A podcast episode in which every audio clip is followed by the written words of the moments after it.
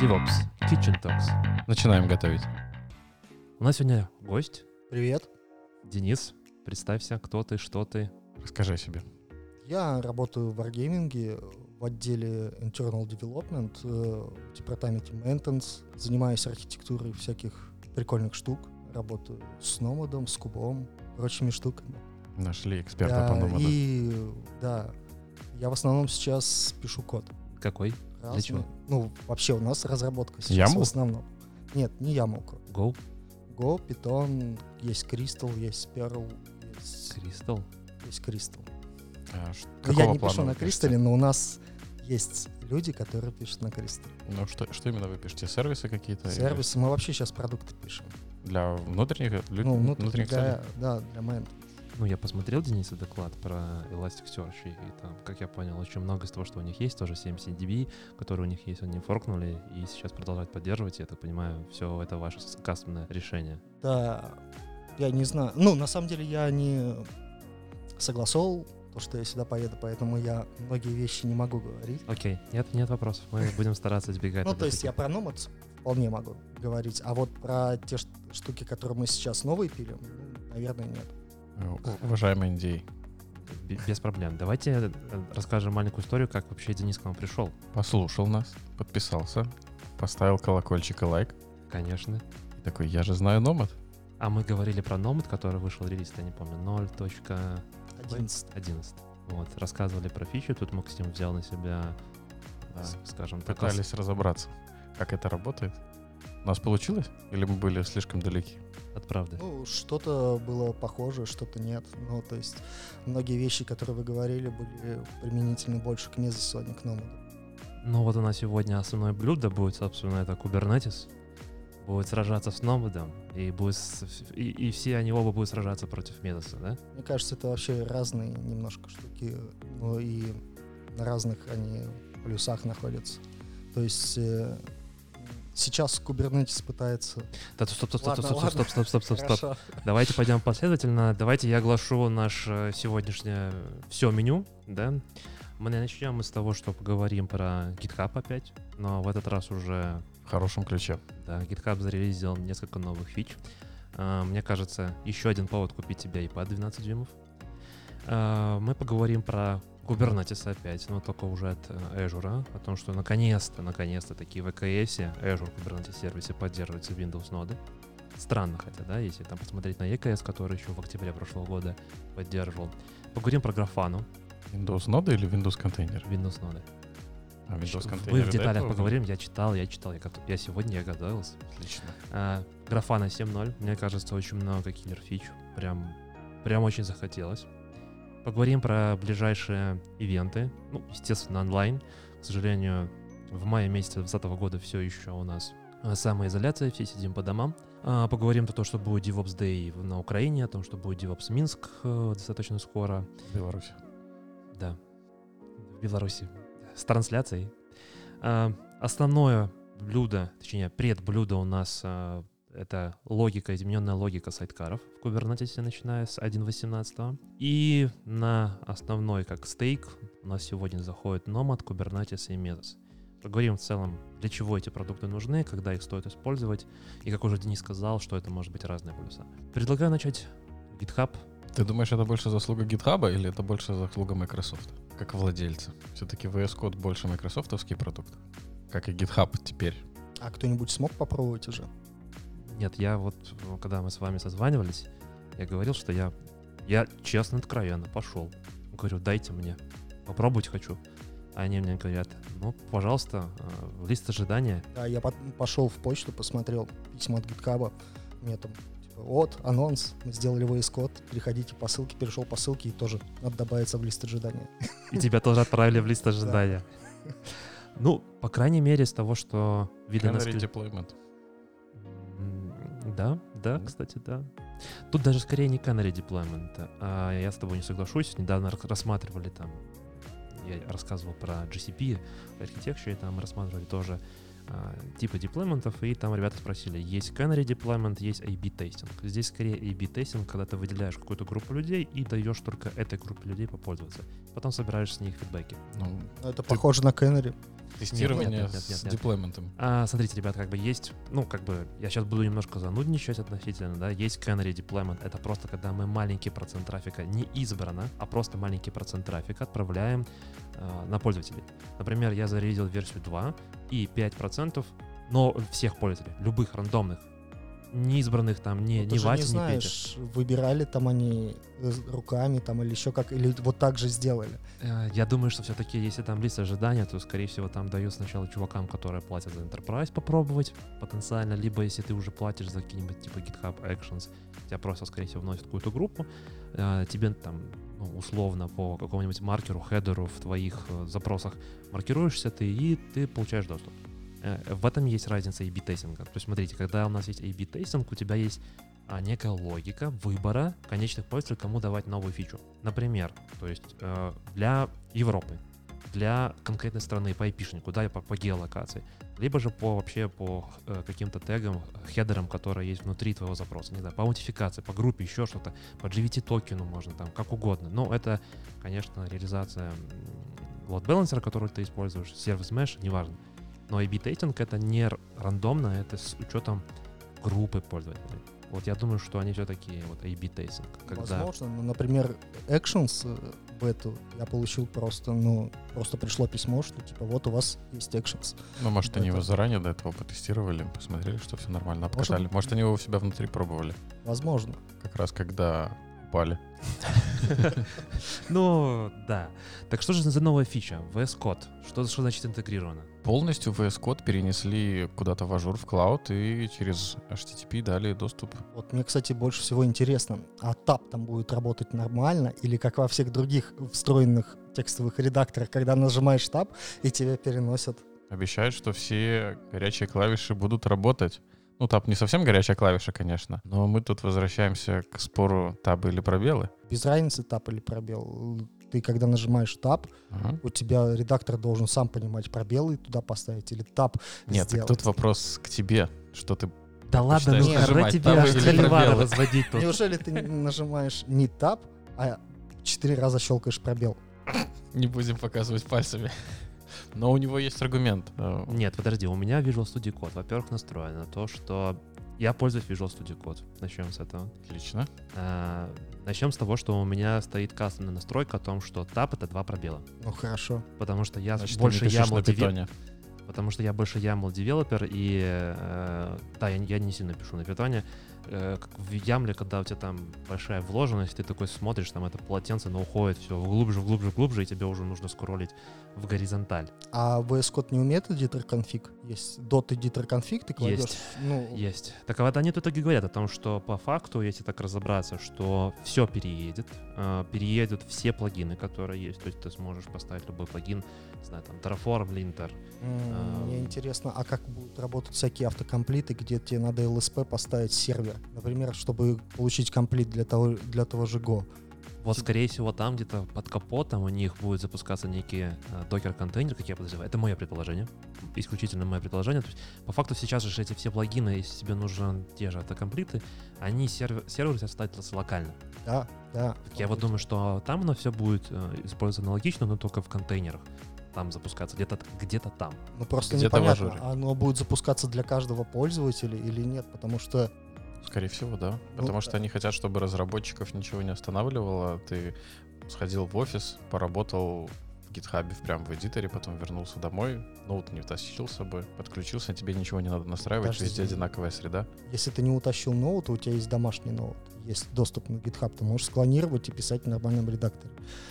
Ну, тут не суть в том, что в нормальном редакторе тебе не надо будет настраивать Мне кажется, конфигурацию знаешь, постоянно. это больше для чего сделано. Вот сейчас, например, ты хочешь сделать быструю правку и сделать комит, и ты, тебе открывается редактор.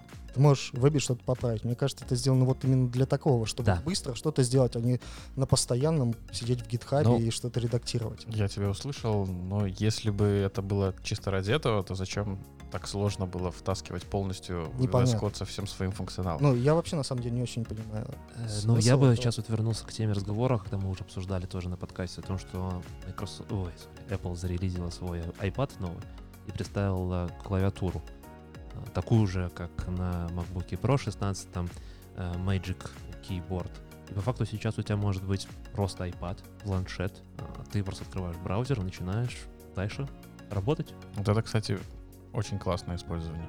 То есть то, что мы говорили, чего не хватает для использования планшета как пол- полноценного ноутбука, это именно сред разработки. Да. Приложение для сред разработки. И, в принципе, Microsoft, получается, сейчас этим закрыла. Ну, насколько э, мы сейчас немножко далеко уходим в сторону, но насколько, как я понимаю, стратегия App- Apple а, вот с этой клавиатурой это переход всех ноутбуков на ARM процессоры в будущем.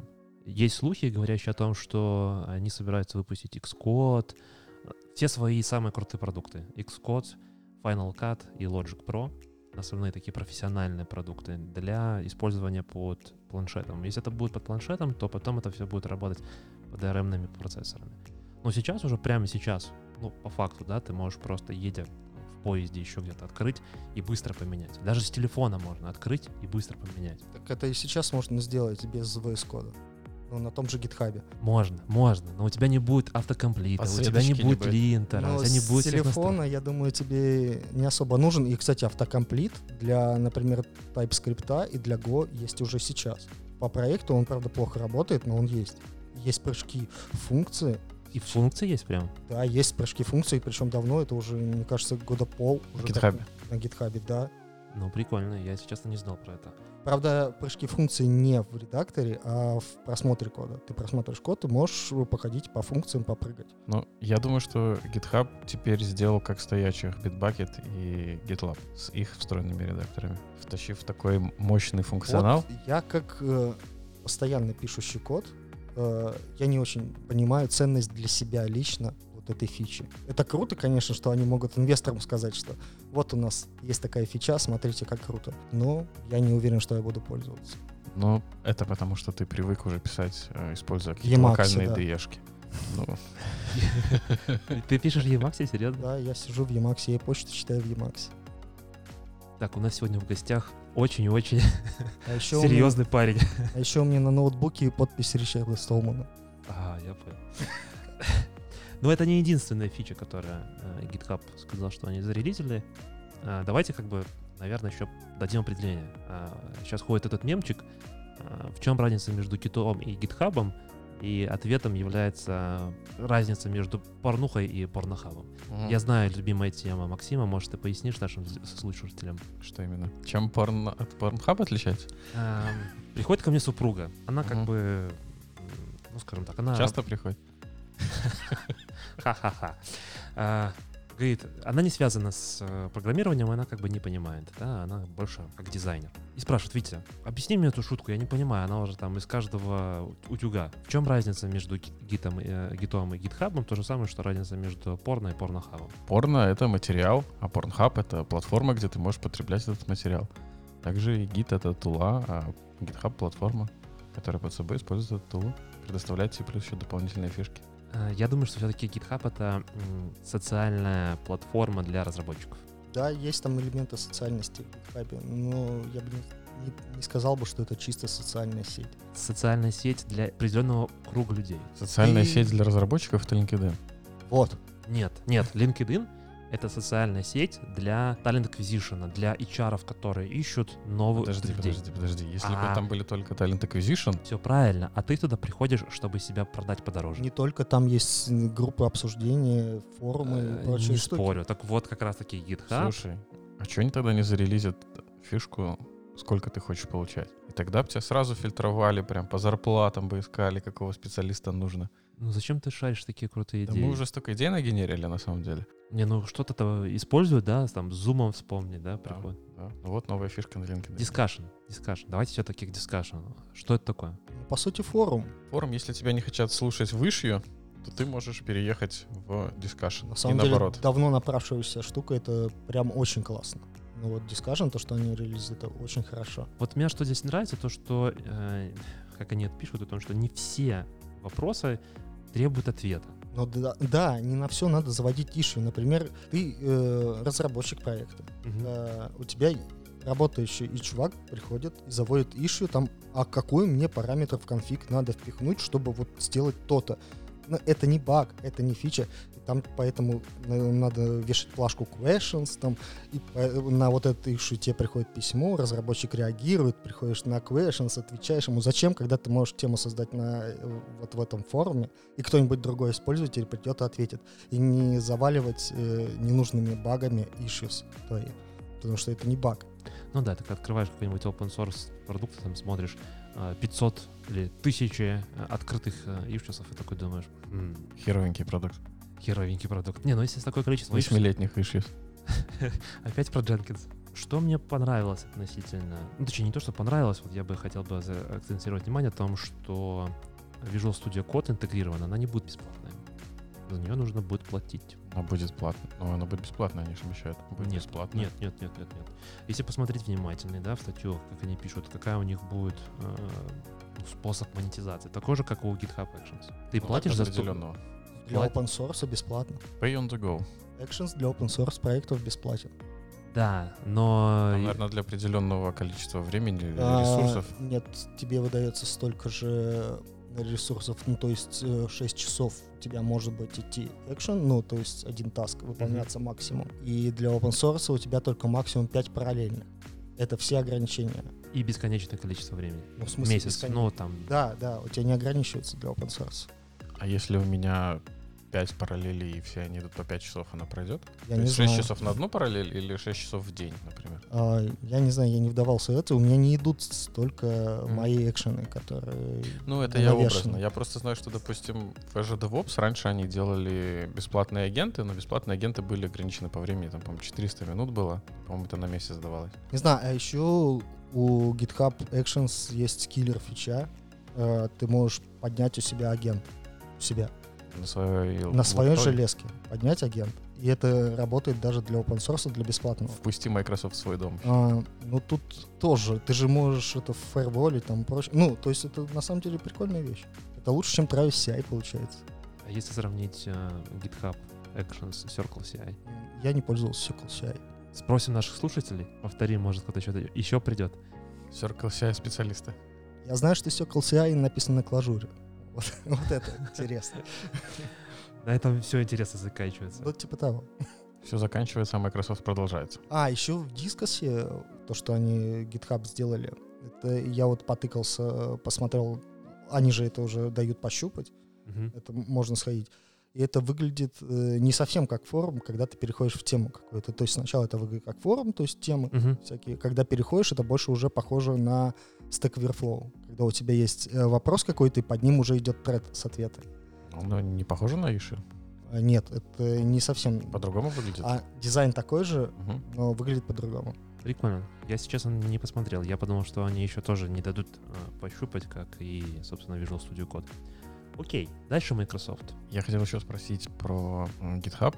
Насколько он стал круче, чем все остальные? Насколько он стал моднее, быстрее, современнее, чем остальные сервисы, предоставляющие хранение репозиториев? Выпустив эти фичи. Самый модный Source Hut. Че? Сам- Самый, хипстер- очень много самый хипстерский это Source Hut. Самый такой. Хипстерский? Ну, конечно. Я Все. не слышал, да. Ну, конечно, потому что это что же хипстер. основная логика.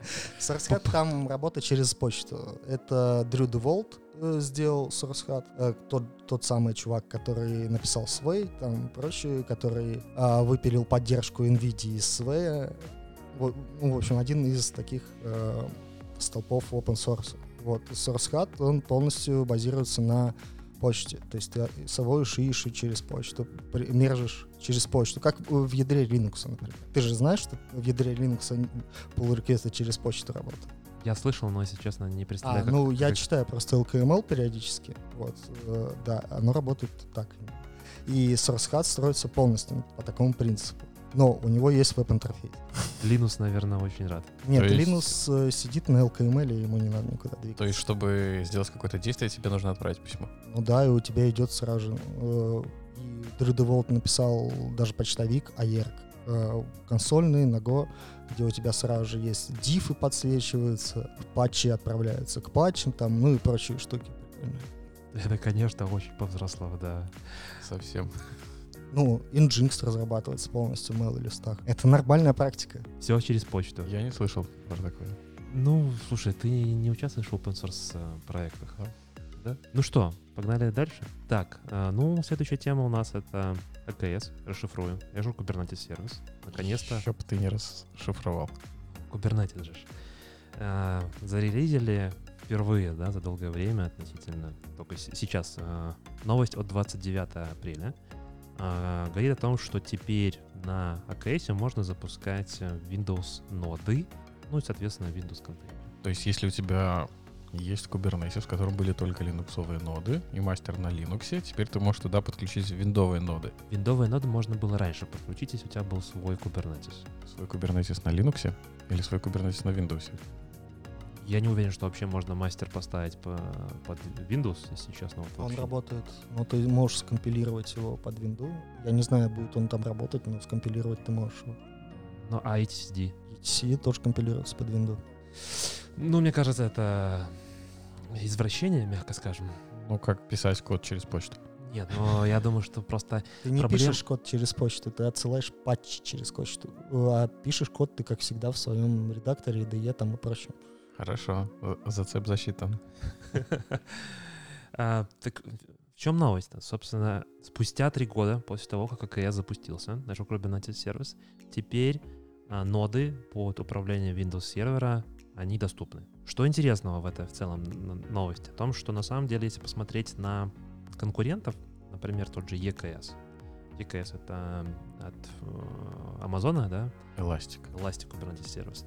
У них эти ноды уже были доступны еще в прошлом году, в октябре. А, Но Но- не хватало. но основные фичи, как бы если мы говорим в целом про АКС, они говорят о том, что Microsoft будет поддерживать так называемые а, Group Managed Service аккаунты и Run as Username.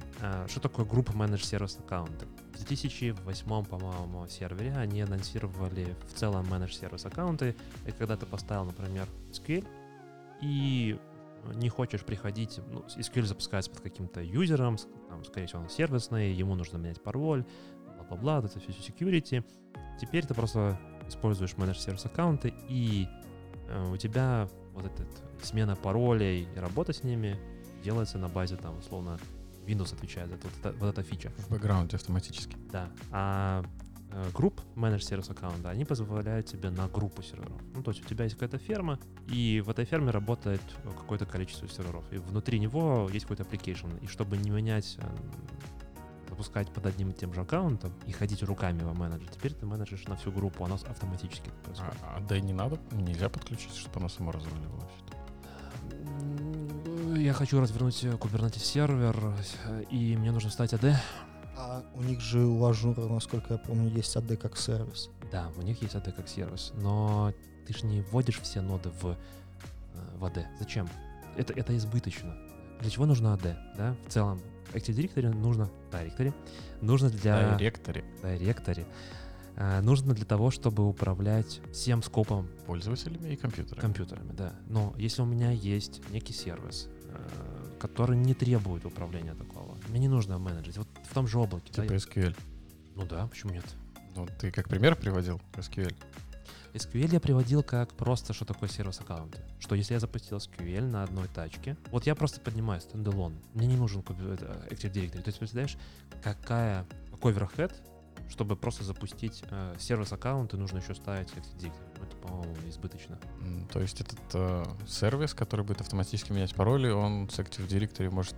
Э, Это сервис, который будет, это, это фича, которая позволяет работать с сервис-аккаунтами на группе нод. Это все опирается в security, э, от какого пользователя ты запускаешь. э, Это как сервис-аккаунты в Kubernetes, как сервис-аккаунты в GCP. Не некая штука, которая управляет сервисными учетками для запуска твоего приложения. И ты дальше не паришься там про пароли, еще про что-то, про security и так далее, и так далее. А, И в AKS теперь это становится доступным, оно будет поддерживаться. Наверное, еще важно сказать о том, что в том же Kubernetes 1.18 они зарелизили ран, э, runtime классы, если правильно произношу, э, которые позволяют очень похоже как... э, Ну, в Kubernetes для того, чтобы определить, на какой ноде ты хочешь запустить ту или иную нагрузку, у тебя есть несколько возможностей. Это Affinity, Taint, нод-селекторы. Слишком много про Kubernetes, может, мы это на потом оставим. Окей, хорошо. хорошо. Зачем вообще вводить виндовые ноды? Подожди, а там еще ну, в этой статье были фичи, которые они заявили, они CSI притащили, storage и. Storage А, интерфейсы вот. драйвер. Ну, правда, они, им не получилось притащить их нормально, поэтому они через костыли э, притащили через прокси. Они стоят на хосте, CSI прокси, в который уже идет контейнер, и это CSI прокси каким-то магическим образом монтирует вот эти блочные устройства. А, не блочные, как они в винде называются? Я просто винду не очень понимаю. Ну, в общем, э, это... Заметили? Ну, в общем, им пришлось, да, костылять, и все это из-за того, что у них нет такого понятия, как привилегированный контейнер. И на самом деле мне очень интересно, а что пускает Windows контейнер? Потому что в последнем DockerCon, на котором я был, а, Docker Enterprise, э, половину конференции, ну, сама Docker Inc. говорила винда, винда, винда. Типа, вот смотрите, как круто. И основной их посыл был то, что запускать в контейнерах на винде надо Legacy всякое. Вот у тебя есть Legacy, непонятно, как его запускать на новом сервере. Вот он работал на 2000, но тебе надо запустить там на это. А вот приходит докер, вот мы ваше Legacy все в контейнере, пусть оно крутится там. А вот новое что-то пускают Ну, на винде. Какая разница, да? Ты засунешь его в контейнер, но все равно будешь контейнер открутить на винде. Ну да, но у тебя оно будет работать. А на новом сервере у тебя не работает. Вот это был основной посыл. Смотри, про новое я бы ответил бы примерно так. Э, Microsoft, у Microsoft сейчас есть два основных фреймворка. Это .NET Core, который можно запускать под Linux. Это основная была его цель. Уже там Mono, они начали с Mono, я не помню какой год, по-моему, 2015. А, И, по-моему, в этом году они говорили, что они сольются в Xtadi. Их другой основной под Windows, под Windows э, фреймворк, .NET фреймворк, а, 4, там, сейчас 8, по-моему, или какой, что они сольются в пятой версии, что он будет одинаковый как под Windows можно будет писать, именно используя как э, систему Windows, так и под э, .NET Core, используя систему Linux, да, где-то будешь запускать. В сегодняшние дни, ну, скажем так, я вижу, что очень много новой разработки, если идет под .NET, оно идет под .NET Core сразу. Да, И тогда я задаюсь вопросом, зачем вообще нужен Windows сервер? вот. Вот и я про то же. Что, зачем что-то там пускать, что такое там Подождите, подождите, Windows сервер или возможность запускать контейнеры? Windows контейнеры. Я больше вот про Windows контейнеры вот эти. И тем более они еще и весят очень много. Очень много. Ну, побольше, чем Ну, по линуксовые. 2 гига. У меня до сих пор травма. Я решил запустить PowerShell, запустить докер с PowerShell. Боже, это было 30 минут. Я просто, просто говорю, запусти мне, пожалуйста, контейнер с PowerShell. Ну, ну что, что, что под, вин, под Типа? Docker Run PowerShell Да, да. под виндой? Да. Может, он Находясь 20 в минут- офисе, где очень хороший интернет. Может, он 20 минут думал, зачем ты это делаешь? Нет, Просто. он в каждом контейнере виндовом есть винда сама. Она весит много. Много. Вот эта штука, она выкачивалась в, в офисе. Я понимаю, что там может быть интернет не гигабитный, да, окей, но среднестандартный интернет, условно, да, для офиса. Я запускаю, и я ждал полчаса. Я не знаю, что сегодня, да, это было, по-моему, в октябре прошлого года. Я не знаю, что сегодня у нас там в мае 2020 года, но в 2019 году это была печаль. Ну, это как-то очень странно выглядит, потому что там у них два типа контейнеров, нано-сервер и Windows сервер обычный. Нано-сервер, он там урезанный, и там, по-моему, метров 900 образ занимает. Но 900 это 900. немало. 900 это немало, но это не полчаса. У меня PowerShell э, по итогу, сколько она сожрала места, у меня это отложилось еще в память, по-моему, 2,7 гига. Контейнер, чтобы запустить PowerShell. Я могу Ну. врать, да? Давайте опять же как бы там публику, да, там, слушатели наши. Если кто-то работает действительно с виндовыми контейнерами, запускает не .NET Core в докере, да, а именно виндовый application, .NET Framework, там 4.5 или еще что-то, и работает с этим. Э, Приходите к нам в гости, пишите в Телеграме, на Ютубе, где угодно. Мы с вами свяжемся, попробуем в деталях э, на косточке разложить, что там и как там. У меня была на прошлом проекте попытка перенести билд э, виндовый в Docker контейнер, и тогда Azure еще, по-моему, там Kubernetes не было, там был только Azure Container Services или Azure Container Instance, она называлась. Суть в том, что нужно было собрать образ, запулить его в их registry, запустить. А, нужно было поставить туда Visual Studio Tools для того, чтобы он собирался еще каких-то дополнительных. Короче, в итоге контейнер по весу был где-то гигов 8, по-моему. Гигов. Меня сразу же Гигов насторожило. 8, 8 гигов, да. И запускался он у них в ажуре 6 минут. 6 минут старт контейнера. Да. У нас как раз сегодня очень хорошая тема есть про сайткары. Вот я представляю такой 8-гиговый контейнер сайткаров пихнуть куда-нибудь. Приложение будет стартовать минут 20. А я как понимаю, вот в этом но- ноде виндовой, который входит в Kubernetes, оно на Hyper-V как-то работает все. Вот непонятно, да, потому что дальше, вот смотри, вот в конце этой новости, да, э, Plain Patch Up, что они пишут, что в Kubernetes 1.19, который зарелизится, я так понимаю, где-то в июле-августе, будет изоляция, используя Hyper-V контейнеры. Вот. А Hyper-V контейнеры, что это? Это именно контейнеры или это все-таки та же самая виртуализация?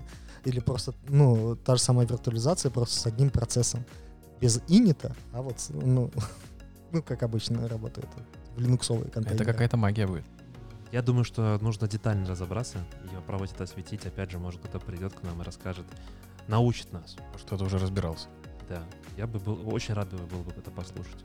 А, что еще тут можно сказать под финал? А, наконец-то AKS теперь будет, а, анонсировали, что будут приватные кластеры. Меня как-то а, спрашивали, зачем вообще приватные кластеры нужны.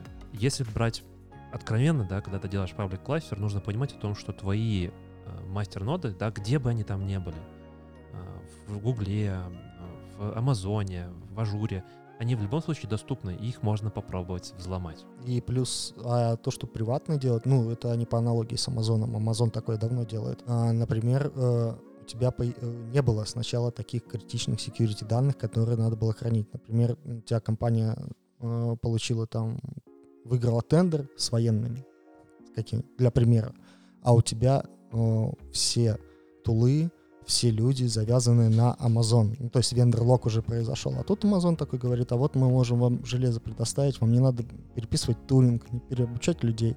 У вас будет э, тот же самый Amazon, только внутри без доступа в интернет. Это очень классно. Хоть и очень дорого. Ну, военные могут себе позволить. Могут. А, я- Смотря прикольно. какие военные, смотря в какой стране. В любой стране, я думаю, военные Зимбабве, себе я думаю, в какой-нибудь не В могут. крайнем случае они тебя заставят просто. Не уверен. Заплати, потом заставь. Э, Про приватные кластера, на самом деле, это очень важная фича. Э, Потому что с приватными кластерами открывается возможность интегрироваться с тем же on Ты можешь теперь ходить с данными в on то есть сделать какой-то, там, не знаю, прокинуть, э, не ходить. Смотря где, как они расположены, где будет твой приватный кластер, где будет твой дата-центр. Какая разница? твой- Смотри, я поднял в ажуре виртуальную сеть, сделал Express Route. Express Route — это супер быстро VPN, условно. А, У меня теперь сквозное трафик ходит э, исключительно как бы вот э, внутри. Я не Скажи, хо- пожалуйста, Express Road это физическая сущность или это абстракция какая-то? Ну, Где-то она на физику точно переходит. Express Road не везде можно поднять, не во всех, эм, скажем, странах мира он доступен. Поясню почему. Потому что Express Road базируется на интернет-провайдере. То есть интернет-провайдер должен поддерживать Express Road. Например, British Telecom, он поддерживает. Тебе условно дают выделенные каналы, через которые ты идешь. То есть это не VPN, который строится непонятно как э, и куда твой трафик будет идти. Ты точно знаешь, что по этому кабелю ты, может, шаришь его с кем-то. Это не выйдет, тебе не ведут отдельный кабель, да, понятное дело. Но именно по этому кабелю у тебя будет коннективити с твоим Azure сервисами и твоим дата-центром приватным. И здесь, если у тебя приватный кластер, ты, соответственно, дальше можешь ходить э, исключительно по этом, этой сети, не выходя наружу. Ну и плюс дыра в виде контрол-панели, которая есть в Kubernetes, она не выставлена теперь голым задом, типа на весь мир. Ну, понятно, что не голым задом, но тем не менее, возможность попробовать туда потыкаться есть. Точнее, она была, а теперь ее как бы вроде можно сделать и нет. Ну, например, вот если у тебя публичный, и ты ингресс сделал так, что он прям прокидывает на твое уязвимое приложение, все, у тебя ломает сразу же. И таких очень много случаев. А если ты развернул приватный, ну и все, у тебя нет доступа из интернета. Ну, тут-то понятно. Ну, как бы это достаточно важная фича, с моей точки зрения. Может быть, даже более важнее, если честно, чем Это, запуск виндовых мне кажется, контейнеров. это намного более важная штука. Ну, в целом, да, я тут больше согласен согласиться, чем не Ну, согласиться. тогда тебе нужно как-то обеспечить для самого себя доступ внутрь. Ну, come on, VPN-чик, Google Beyond. А что, берем VPN, смарт-карта. Ты можешь авторизовываться только по смарт-карте. Вот уже что-то похоже на безопасность. Либо, Можно бастион сделать, но в конце-то Вот. концов. Либо как у военных. же. могут тоже ломануть. Ну, слушай, В любом все случае что-то должно торчать, через что ты будешь заходить. Смотри, ты можешь э, заходить через железную дверь и расписываться в журнале. Можешь. Вот, и все. Но тоже не самый безопасный способ. Почему? У тебя нет интернета никакого, ты можешь только зайти сам, у тебя забирают Кто-то другой может зайти. Кто зайдет, кто у тебя отберет Военные? пропуск. Кто у тебя пропуск? Военные. Так ты и так уже, раз ты там находишься, Ладно, мне кажется, вы это... Макс просто пытается потроллить прям так. да-да-да. Да, он, он у нас знатный тролль, самый большой здесь. А, ну что, погнали дальше? Да, мониторинг, Ну, не мониторинг, я бы сказал бы визуализация мониторинга. observability. А я бы поспорил, у графана есть алерты, значит, там мониторинг уже. Эм, И ты их можешь конфигурить э, нормально через GitOps, Ansible и тому прочее. Ну, я бы начал бы разговаривать про то, что такое вообще в целом мониторинг, понимание, да? Давай. Ну давай. Я смотрю, прям на понты берешь меня сейчас. Нет, Напомни. почему? Расскажи. У нас же просветительное шоу. еще. Ну, относительно Ну, да. Ну давай. А, Мое мнение, да? Поскольку дальше у нас там будет немножко э, касаться темы observability и мониторинга. Сегодня, кстати, там, че- вчера и сегодня был там хороший хайп а, в телеграм-канале нашем DevOps Минск. Да-да-да. Как Может. правильно мониторить. Да, как правильно мониторить на... На, основ- на примере человека. Вот. Жалко, из здравоохранения никого нету. Они- За основу Переняли. спора в- был взят а, доклад Ярослава а, с Wargaming. А, есть на канале DevOps Минск, можно пойти посмотреть. Идея в том, что что такое мониторинг в целом? Каждый понимает по-разному, да? Я могу сказать, что монитор... кто-то может сказать, что мониторинг — это а, текущее состояние загрузки моей системы. CPU, RAM. Мониторинг? Мониторинг. Или нет? Просто если вот в такой формулировке текущее состояние моей системы, это не мониторинг, это статус. А если наблюдение за текущим состоянием, Наблюдение, в чем отличается наблюдение от статуса? ну, потому что ты можешь не знать о статусе. Ну, ты, ты имеешь в виду о том, что если у меня есть CPU, э, memory, там диск, например, самые основные стандартные Если ты не метрики. знаешь, какой у тебя статус, Ты то имеешь в виду алерт, да? То есть у меня есть какой-то трешхолд, Нет, он в сработал, мне какой-то прислал. сборщик. Вот Денис говорит о том, что в графане есть Хотя бы алерты. сборщик какой-то, который смотрит за, за этим, за всем. Ну, смотрит, и что- ну, это надо в комплексе подходить. Если так разбираться, тогда ничего само по себе не является мониторингом, кроме Zabbix, наверное. Хотя Zabbix тоже, потому что мы выпиливаем агента, у нас он не является. Ну, конечно. человек может являться мониторингом. может. Ты Являться. Ну, так включил человек Process это- Explorer и смотришь. Смотри, человек это довольно комплексная система. То есть это Да. сложная система, которая умеет все. Да, согласен. Не каждый, но в целом... Но первое, что он делает, это смотрит. Да. То есть за статусом. А можно не смотреть. Я, например, не смотрю. Ты заменил себя на что-то другое. Или да, тебе все равно? да, я заменил именно Ну, так. это, это потому что ты сложная система. И ты поставил вместо себя другую сложную систему. Ну, в целом, да, а, давайте продолжать. А, Мне кажется, мониторинг в, в текущей реалии в 2020 году, когда мы все запихиваем там Kubernetes, Nomad, Mesos куда-то в какую-то платформу, важно для мони- мониторингом является то, то, как наше приложение работает. Application мониторинг. И здесь включается, мне, с моей точки зрения, более правильное понимание observability.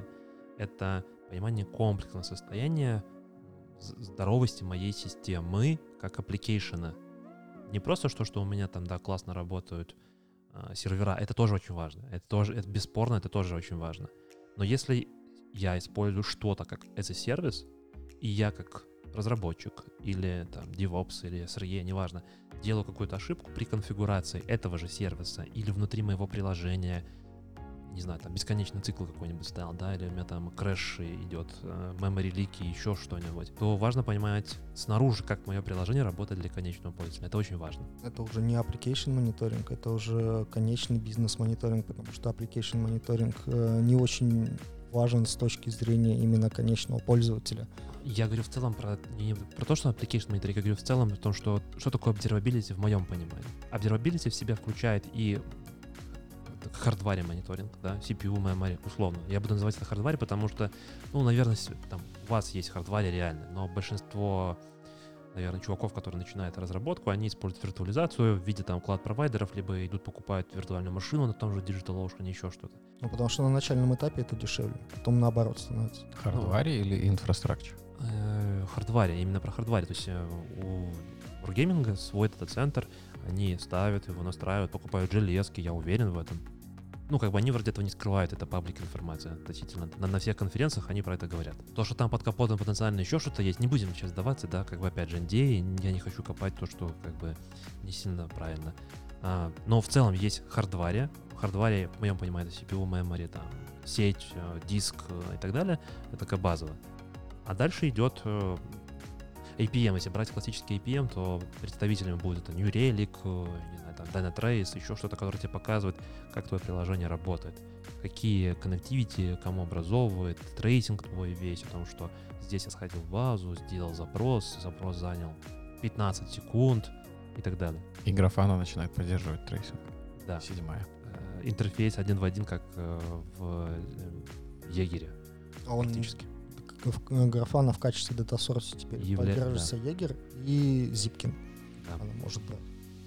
Ну, мне, вот лично для меня, киллер фичей, если возвращаться к графане, мы, конечно, не закончили, что такое мониторинг и observability.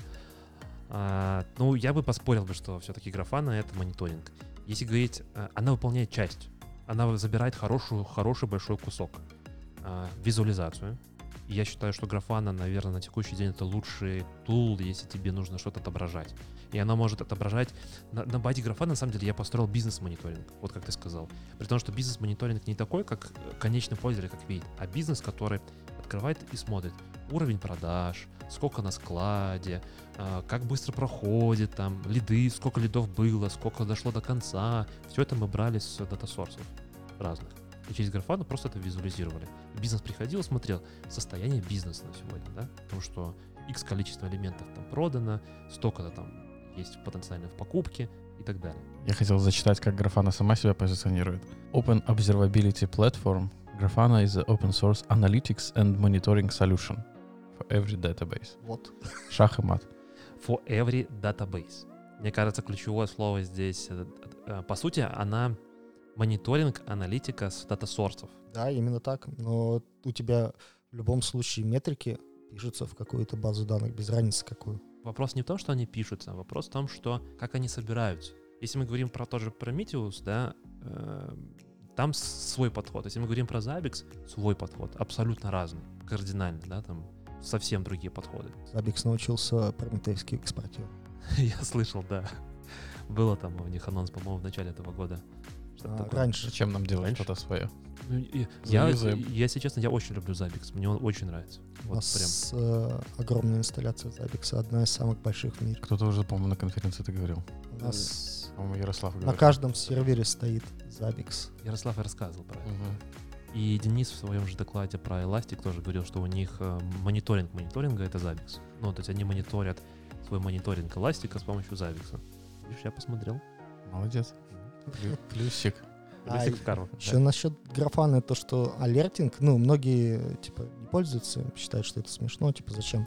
На самом деле, алертинг графане очень классно для разработчиков. Когда у тебя есть приложение, ты, например, не выкатывал с ними э, мониторинг, не выкатывал, у нас есть мониторинг файл такие, с которые разработчики выкатывают сразу же, у тебя сразу же появляется все.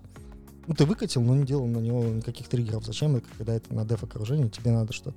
Заходишь в графану, накидал себе дашборд, сделал себе алерты, триггеры, и только тебе они сыпятся. Вообще ты ни- никому не должен. Ни DevOps тебе не нужен, никто. Зашел, натыкал, отлично, тебе пришел в мессенджер сообщение о том, что с твоим сервисом что-то не так пошло, ты пришел, э, знаешь time range, пошел в Elastic, посмотрел, о, под трис, приложение сыпется мое в таком-то. Ну, это прикольно, конечно, но сейчас ты сказал, что девелопер потенциально должен знать, как настроить граф... Я настроить, говорю, как он сконфигурировать может. На самом дашборды, деле, еще в девелопер, Elastic е разбираться. А, Я еще когда работал в Яндексе, то девелоперы нормально с этим справлялись. И в граффити справлялись. Вообще не, не споришь, что настройкой. Любой девелопер может настроить для себя дашборды, если оно ему нужно. Если ему это не нужно, он это не будет делать. Если этому не нужно, он будет просить DevOps. Не будет он просить это DevOps, потому что DevOps скажет, «Да мне плевать на вашу dev-среду. Давайте нака- накатывайте хотя бы на стейджинг, я вам что-нибудь сделаю. Суровый DevOps. Нет, это так работает. Ну, Вопросы, серьезно. Вопросы в бюджете и постановки вопроса. Ну, я на самом деле, то, что говорит Денис, то, что я слышу, да, а, есть несколько способов разработки в целом ПО, как бы мы сможем отойти, да, когда responsibility лежит а, на девелопере, э, тогда ему это будет интересно. Например, в Grammarly так построено. То есть, если у них в продакшене падает приложение, то э, мониторинг, смс и звонки идут не дежурному девопсу, а разработчику. И разработчик просыпается ночью и идет чинить свое приложение. У него есть root на сервере. Разработчик придет и будет чинить. Я серьезно. На сервере. В Grammarly так построено. Ну, в И смысле, будет чинить сразу в продакшене. Я не знаю, что он будет делать. Может, он выкатит патч, посмотрит, что там не так произошло, и задеплоит патч. У них там, ну, раньше у них было на какой-то своей оркестрации, сейчас, наверное, они перешли на какой-нибудь мезоскуп, там, ну, вот, не знаю, на что-нибудь перешли. Ну, то есть он возьмет да выкатит. В любом случае, это сейчас нормально, то, что разработчик сам выкатывает приложение. И либо тестировщик выкладывает м, приложение, как всегда было. То, что тестировщики выкатывают. Всегда было, тестировщики выкладывают. Ну, И- типа ты протестировал, и дальше ты коммитаешься, что все работает. На предыдущем месте мы так построили процесс, то что отдается, ну, проходит э, препрод, ну, точнее, dev, препрод, stage, там, прочее, и на продакшн, но все прошли все тесты, и тестировщик тыкает кнопочку выкатить. Но это как, типа, я проверил, все работает. А, а- а зачем еще что-то ждать? Все, у него есть задача, то, что можно Нет, я не спорю, не спорю. Это очень хороший процесс, особенно если говорить про небольшие команды. Мне кажется, в целом должно быть так построено, потому что а, мы строим пайплайны, говорим о том, что вот continuous delivery, continuous deployment, вот это все замечательно, и говорим о том, что есть вот у нас а, DevOps, QA тима, который ставит approve, вот этот артефакт можно на продакшн. Так а что не дать возможности нажать на эту кнопку? Я сказал, что можно, я нажал, все, погнали. Ну, а потом, если что-то, тебя среди ночи будить. Ты же сказал, что все окей, все можно. Я думаю, что нужно будить э, группу людей, которая может это сделать. SRE, SRE. Нет, ты будешь Site primary, Reliable инженеров. ты будешь которые- primary technical contact. А дальше уже всех остальных будешь сам Опять же, вот про нас, как у нас построено. У нас есть такая система автоматическая, которая этим занимается. У нас есть SimDB, ну, ничего идейного не говорю. А, вот, э, у нас есть автобот, это наш как раз отдел разработал его. Он сам за этим всем следит, он получит э, из Rabbit метрику с этим. И- Я прошу прощения, а автоботу имя не дали какое-нибудь? Hardhead. Это робот-танк такой, ну, из трансформеров. А, вот, Автобот. Так вот, эта штука сама посмотрит э, в алерте, какая L1 команда стоит. Это, скорее всего, будет э, ответственная об- команда оперирования. А, переведет на него инцидент. Если не- ну и посмотрит там, у нас есть таблички, там скор вычитывается, в зависимости Мгм. от скора ставится приоритет задачки, которая в джире э, переводится задачка на ответственного чувака дежурного из календаря. Если не было реакции, там у нас настраивается полиси, это можно натыкать э, В кнопочкой. течение SLA какого-то, Можно- если не... Да, да, да, если нет реакции, Окно лишь типа не сработало, что-то типа не пришел, не начал работать. да, идет эскалация. И тогда может дойти вот как раз до разработчика, а может и дальше пойти, может дойти там куда угодно. Вот эта фича мне очень нравится а, про acknowledgement, про эскалацию. В Zabbix очень классно полисы можно настраивать. Если у тебя, ну, это не надо писать свой автобот, такой огромный, такую штуку. Все из коробки, в принципе, есть. Ты можешь настроить на алертинг в Zabbix о том, что если в течение какого-то времени кто-то не пришел и не, не нажал на кнопку, что я работаю, будет эскалация там на следующий уровень. А, но тебе надо тогда зайти э, в Zabbix и тыкать там. У нас не надо, ты заходишь в Jira и нажимаешь Start Progress. Да, это еще крутая интеграция. Я вот хотел сказать, что в Zabbix менеджеры ходить не будут, они пойдут в жиру. Вот. А на самом деле менеджеры и в Jira не будут ходить, Вот им плевать на это. Э, Куда менеджеры пойдут, это откроют, приложение работает или не работает. Вот. Да. Давайте, наверное, закончим разговор про observability. Я думаю, что на самом деле, может быть, мы как-нибудь в отдельную большую тему возьмем в основное блюдо observability, мониторинг, Пригласим экспертов. пригласим экспертов, может, не одного сразу, а нескольких. У нас там, опять же, в том же чатике есть Парочку экспертов. точно. Виктор, кстати, тоже, да, Чётко. тезка, да, который Вот считает, с что- Яриком его вместе. Да, Да. можно позвать и устроить батл. Можно. А, Виктор, если ты нас слушаешь, пиши в личку. Что значит если? Точно слушает? Пиши в личку. Можно в телеге прямо, в общем чатике. А, позовем Ярослава. Устроим. Махач. Возвращаясь к графане, что интересного вы для себя заметили? Для меня киллер фича. Можно я начну? Transformation. Это прям, мне кажется, вот того, чего очень сильно не хватало, но я очень боюсь, что это может слишком утяжелить саму графану. А с какими дата-сорсами в графане ты работал? То есть откуда ты данные забирал?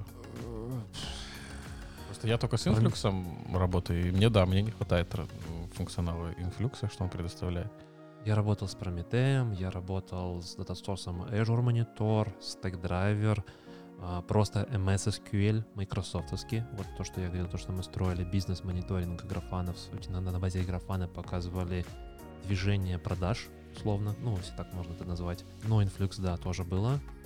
Но мне чё- чего я боюсь, да, то есть что они говорят о том, что можно будет делать джойны, а, можно будет делать манипуляции, можно будет делать редюсы, фильтры, а, добавлять поля, менять, а, калькуляции делать. А, Звучит как ETL. Вот реально как ETL. Ну, не совсем. Ну, близко к этому. Ну, вот я представляю, и что интересно в том, что вот ты сделал одну панель, в которой написал свой query, у тебя есть query result, да, там, не знаю, э, что-то сделал, а потом в другую панель ты это уже интегришь результат того, той query, которая в одной панели показывает в другую панель. Ну, это круто. А еще можно дать э, юзерам возможность э, настраивать поля, колонки. Я вчера обновился у себя графану до бета 3 и потыкал ее. Вот, редюсы, ну, трансформации работают, но с датасорсом эластика они работают, ну, непонятно, я еще не разобрался. И вот до конца в этой штуке. И вот эта штука, которая добавляет возможность юзерам менять колонки, там делать что-то, она у меня не заработала просто. Но они там прям так и, и пишут, там плашка появляется такая, что у нас еще бета, еще не тестировано, может не работать. Так, а в чем фишка? Разве раньше нельзя было колонки прятать, убирать? э, Ты не мог, вот ты отдал редонли дашборд пользователю. Мгм. И Мгм. пользователь не может настроить колонки, там ничего он Мгм. сделать не может с данными. А сейчас типа может. С данными или с визуализацией этих С данных? визуализацией, естественно, данных. Э, Но с данными... э, Подожди. о- Окей, я, может, не до конца понял. Теперь пользователь сможет накладывать и трансформацию свою?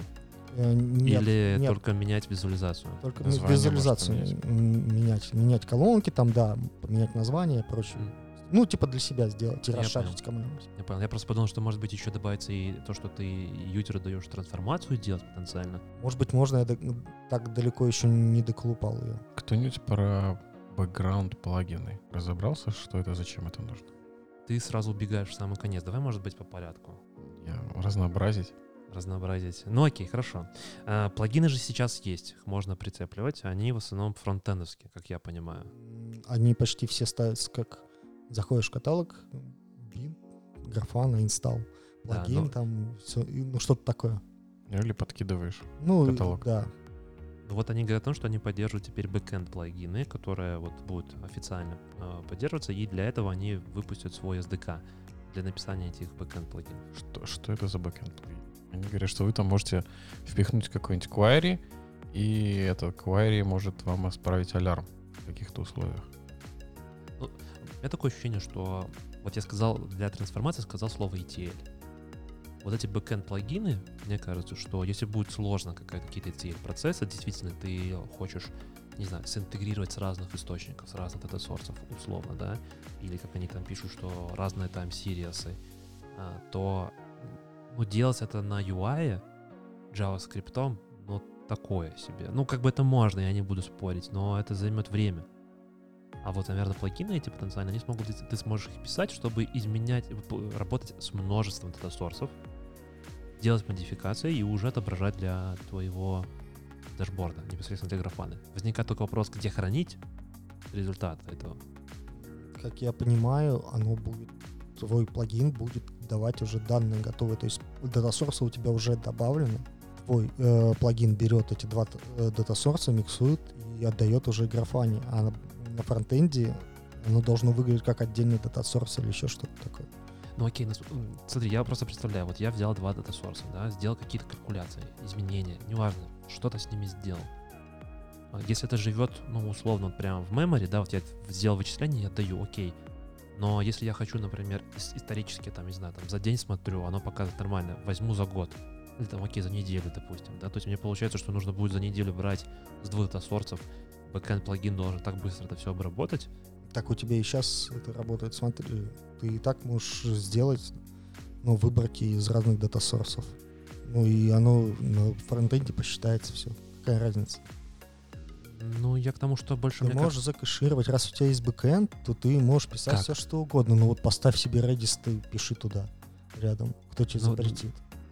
Ну вот э, у меня такое ощущение, что э, как логическим этапом появится нечто как э, дополнительная база данных или кэши свои. Так, а зачем? Или они будут... У тебя есть бэкэнд разработка, ты можешь вертеть все что угодно.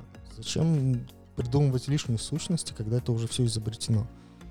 Я, если честно, не до конца понимаю, что, что ты подразумеваешь, все изобретено. Тебя, э, ну, я на самом деле не прочитал, как они работают, э, плагины, а кто-нибудь прочитал, как они бэкэнд плагины работают, по какому они не, принципу? не говорят, что... Только, только ж вот да, да, да, они говорят о том, что, ну, если так сказать, вы теперь опционально можете добавлять бэкэнд плагины, как э, использовать ваши data source ы и имплементировать query logic, которая э, автоматически будет алертить в графане на ваш плагин. Все, по факту. Вот, и, и, я... что, и что, что они предоставят свой э, toolkit SDK на базе Go чтобы билдить и генерировать ваши плагины. Все. Вот. Если плагины э, работают, например, так же, как в Terraform каком-нибудь или прочем, то что это у тебя отдельный, по сути, сервис, который поднимается на Go и общается по RPC, то ты можешь вертеть все, что угодно. Ну, вообще абсолютно. Делаешь, ну, обычно у тебя общение идет по сети. Может быть, не по сети, по Unix сокетам, ну, по сути, тоже по сети. Непонятно. Хотя, может быть, они заюзали гошные плагины. И тогда это уже по-другому. Хотя тоже, кто тебе запрещает сходить на кэширующий сервак и туда положить что-то? Собственно, никто. Я use case не понимаю. Для чего их использовать? У меня до сих пор загадка. Ну, я для себя тоже пока не вижу. Я думаю, что, может быть, ребята, когда будут рассказывать на, собственно, графане конф, который будет проходить, по-моему, в середине мая. Три недели вроде у них. А, ну там старт, старт с какого-то числа и до какого-то числа. Э, с 13 мая по 29 мая, ну, собственно, уже совсем скоро, со следующей недели. А, там, я думаю, может быть, что-то расскажут более в деталях. Но пока, если честно, да, не очень понятно. Я вижу, что бэкэнд плагины это как сложный ETL, который на UI тебе сложно будет сделать. Ну, или, или сложно, или он будет слишком э, трудоемкий, условно. А бэкэнд может, сможет там использовать тоже, если он будет базироваться на Go, быстрее. Кстати, вот сейчас говорили, я придумал для себя use case, который я могу сделать. У меня есть агрегация из Elastic а mm-hmm. с визуализацией табличков. И я выбираю там уникальные э, топики. У меня распределенная сеть есть для общения. В общем, я выбираю топики, выбираю количество и строю табличку по ним. Ну, удобно то, что топики у них UID, они типа ну, не человекочитаемые. А выбрать, а, сделать такую агрегацию, чтобы выбрать уникальные топики и плюс к ним выбрать э, первый стартовый сабж, название. Э, это очень сложно, и это не делается. А вот с бэкэндом я могу. Я могу сделать два разных запроса и э, скомбинировать это и отдать уже дальше нормальные данные. Ну, то есть, по факту, это просто перекладывание процессов с фронта на бэкэнд. Ну, вот для себя я вижу такой use case. Ну, мне кажется, вполне нормально. Ну Нет? да, да. Вполне логично даже, я бы сказал. Мне еще понравилось то, что теперь можно делать будет инспект панелей, которые у тебя есть, то есть ты сможешь открыть э, условно, что, какие данные ты получил и почему именно такой график построился. И при этом ты сможешь сразу это заэкспортировать э, в CSV для дальнейшего, например, там анализа. По-моему, это очень удобно. Это такой дебаг своих панелей.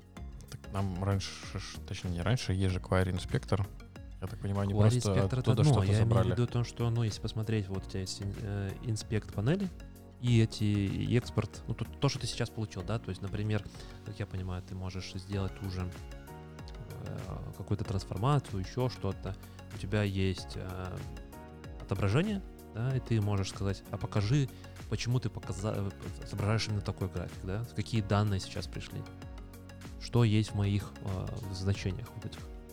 Это тот же Query Inspector, просто в более удобном варианте.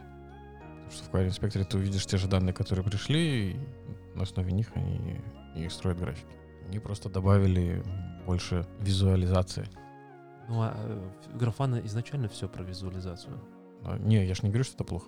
Очень крутая штука, мне кажется, про изменение панелей. Теперь можно будет таскать Динамически. В динамически. 21 веке. Да. Наконец-то можно. Ну, там, мне кажется, не так все просто. Ну, скорее всего, да. Иначе бы сразу бы сделали. Ну, это так, знаешь, это классная фича, но не самая из важных. Я все надеялся, что они а, в новую графану завезут э, возможность строить нормальные графики. Как в Кибане, например, если надо построить тренд, и у тебя есть данные разрозненные по времени, например, берем месяц, и у тебя а, получается гребенка такая. То Кибана сглаживает эту линию и проводит Мгм, ее, мгм. ну, так ровненько, а в графане это выглядит просто, даже если ты включаешь э, график не бары, а линию, у тебя все равно получается пары. И они тонкие, некрасивые, но нет. А подтюнить? Не, н- ничего ты с этим не сделаешь. Если у тебя есть такой набор данных с перерывами, то есть по времени, они не постоянные, могут быть э, по-разному, она так отображает все. Она не может сделать ровную линию. А еще она не умеет строить тренд. Ровную или плавную? Плавную линию, ну, в смысле не перетекающую в нул. Там ты даже если ставишь null as connected, э, это не помогает. Она все равно не может нарисовать как надо линию красиво. Еще тренды не умеет строить. То есть в Кибане ты можешь построить тренд нисходящий, э, восходящий тренд, либо он Мгм. ровный, а Мгм. добавить просто полосу, и, все это будет очень кру- круто выглядит. Это есть таймлайн, такой плагин на Кибана. И Это Мгм. очень прикольно все выглядит. В Графане этого нету и очень не хватает. У них есть иши открыты с этим, они те- долго открыты. Сколько лет? Не знаю, не смотрел сколько лет, но, но, Мы но ищем долго. героя. кто будет Открытого ишью в open source продукте какого-нибудь. Пока побеждает. Jenkins, да? Мгм. 8 лет. Ну, так Дженкинс герой. А у меня вот как э, я работаю с инфлюксом, как уже говорил, и у нас сейчас графана 5. Будем переходить на графану 6, что мне в пятой не нравится больше всего, или я не умею правильно с ней работать. У меня есть э, две базы данных, и я хочу в одном query забрать данные из двух баз данных. И графана не позволяет этого сделать. Вот тебе нужен бэкэнд плагин, как я понимаю, для Да. такого. который будет тебе доступен с седьмой. Поэтому переходи сразу с пятой на седьмой. И Да, пиши она свой пока в- плагин. Она пока в бете. Э, Ну, я так понимаю, 13 мая они... Вот я послушаю, что они скажут на конфе и приму решение. Ну, мне кажется, достаточно скоро уже. Что мне очень понравилось еще? Они сделали туториалы. Как бы это ни было смешно, но реально они сделали туториалы, и они, ну, я пощелкал, посмотрел. Вот достаточно ну, неплохие. То есть можно посидеть, если, если, если наши слушатели никогда не работали с графаной и задают себе вопросом, что это такое вообще, и как его там, условно, готовить, и что можно получить, туториалы очень хорошо это показывают. И там этих туториалов не так много, конечно, но они, э, ну, условно, разбирают самые основные, да, это там э, работа дата-сорсами, это фундаментальные, то есть то, что какие графики можно строить, как, чего, где, а, как работать с юзерами и командами, то есть то, что ты можешь распределять какой-то уровень доступа и так далее. И, ну, достаточно не- неплохо все это сделано. Мне кажется, что туториал очень важно для любого продукта. Картинок нет. Ой, ну, ну все начинается. Ну, блин, они рассказывают, как создать дашборды, у них нет картинок. На самом деле, графана про визуализацию, а картинок нет. А, ну все, я понял. Тролли, тролли, тролли нападают. Хорошо. Вон, блин, раздел э, конфигурация алерта. Зайдите туда, нажмите то, зайдите туда, нажмите то. Где картинки? Ну, ты когда готовишь презентацию к выступлению, ты текст херачишь или картинки вставляешь? Я, конечно, херачу картинки. Я не буду с тобой спорить. А вот, например, приезжаешь на какую-нибудь DevConf, где там матерые сишники, там лисповики, там текст. Ну, он, типа, абсолютно прав, да. Ну, значит, я больше за попсовых. Я просто- еще не дорос до Да, матерых. разные, разные штуки. разный уровень. еще. Да. Ты просто еще маленький. да. Может, повзрослеешь. Знает. Может быть. Э, Что еще? Они выпилили Phantom.js. Я когда на Phantom.js даже писал. Они, э, начиная со второго... Для чего им был нужен Phantom.js? Для- Для генерации картинок. Они свои э, графики, которые отображают, чтобы, как я понимаю, сгенерировать картинку и потом ее куда-то отправить или использовать в другом месте, они использовали Phantom.js. И тут они прям плачут о том, что Phantom.js а, был просто кошмаром для них. Вот в 2018 году э, Phantom.js сказал, что мейнтейнер Phantom.js сказал, что он будет закрываться. У них в алертинге это используется. Когда у тебя какая-то проблема, то они картинку да, в почту генерят вставляют. И, да, да, да, и шлют, да, ты абсолютно прав. И теперь они разработали свою штуку, называется Grafana Image Rendering плагин. Ну, относительно свою. Да, там, Надстроечку небольшую. там Chromium в бэкэнде. Да. Ну, уже не Phantom.js, уже что-то. Там не свое, здесь не свое. Но это более стабильно, я думаю. Не знаю, у меня Phantom.js не глючил, то есть работал всегда хорошо. Ничего с ним такого, он, он выполнял свою задачу, картинку сгенерить. И у меня есть до сих пор скрипты, которые ходят в Кибану, генерит картинку и потом выплевывают на сервак в качестве статистики, чтобы люди могли публично посмотреть, если это работает. Почему нет? Так у меня тоже сам был. Я с Phantom.js примерно похожую штуку делал тоже. Мы ходили в а, этот... А, вылетело из головы. Splunk. Splunk ходил, тоже делал с картинки. а, того, что как там логи, ну, исторические вот эти вот тоже. И потом выплевывал и генерил. Но у меня не было не веб-интерфейс дальше, я выплевывал это все в почту, и почта присылала о том, что а, было так-то, стало вот так-то, да, и просто рядом располагал. Чтобы, и чтобы это, эти данные отобразить, я просто через фантом забирал это картинкой и показывал картинкой. Работало. Ну, как бы то, что его зак- Phantom JS в целом закрывается, это на самом деле печально, ну, А в Chromium, кстати, там вот как под него писать сейчас, предполагается. Вот есть у тебя э, headless Chromium, а, как выполнить скрипт нем? Просто JSON его подсунуть, как и Phantom JS. если честно, я не ковырял, так не могу сказать даже близко. Я ни одно, ни второе не писал, поэтому поеду на конференцию для разработчиков. Ты думаешь, тебе это поможет? 30%. Успеха? Так, еще не поддел... э, начинают поддерживать новые источники. Э, CloudWatch логи наконец-то таки будут. И трейсинги. Я так Трейсинги. понимаю, что Grafana хочет влезть на территорию Splunk а со своим продуктом Локи и еще и логи анализировать. Э, ну, на самом деле, сейчас Grafana достаточно большой комплекс. У них есть еще такая штука, называется Танка, если я правильно помню. Это что-то наподобие package менеджера сравнимого с Helm по деплою в Kubernetes, кстати. Да. Не знаю, как это связано, но тем не менее, да, локи по работе с э, э, логами в целом. А, Пробовал кто-нибудь? Локи. Я знаю, ребята пробовали, вроде как все неплохо, но я лично не трогал, не смотрел. Я тоже не смотрю. Э, Stack Driver еще больше поддерживается. Поддерживает теперь SLO, Service Level Objectives. Э, Это из SRE практик, есть SLA, SLO, SLI. Э, Можно теперь делать SLO для своего, своего мониторинга. То есть SLO — это внутренний, внутренний SLA, если можно так называть, для того, чтобы соответствовать уровню availability вашего приложения. Я думал, из айтила. Нет, это э, из... Больше, ну, наверное, изначально это из айтила, но в SRE буке, который крайне всем рекомендую прочитать, они делают упор на SLI, SLO, SLA, и на базе этих трех параметров как бы э, ты сначала определяешь идентификаторы, что ты будешь смотреть, latency, throughput, еще что-то, то, что, то, что важно клиенту твоему, пользователю твоему. На этом ты строишь SLO, это внутренний трэш-холд, условно, о том, что наше приложение должно работать там 20 девяток, условно, да, но ты не подписываешь кровью контракт о том, что если 20 девяток не соблюл, то будь добр, заплати штраф. Потом с SLA, который уже как контракт.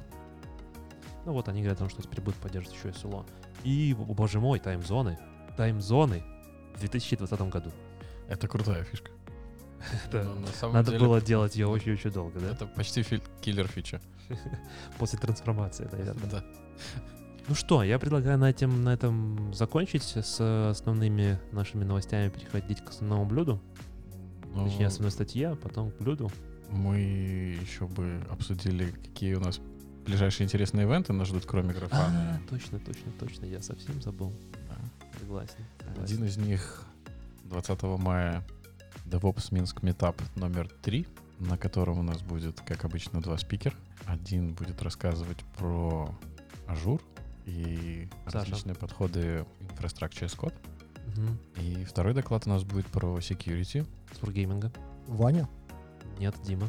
Да, так что подключайтесь, будет интересно. Ссылочка на event будет в описании. С пяти часов трансляция. С призами. Конечно. Как же без пиц? А может и не пиц? Кстати, в В комментариях можете написать, какие были бы вам интересны розыгрыши чего. Пиццы, бургеры, суши, Суши. майки.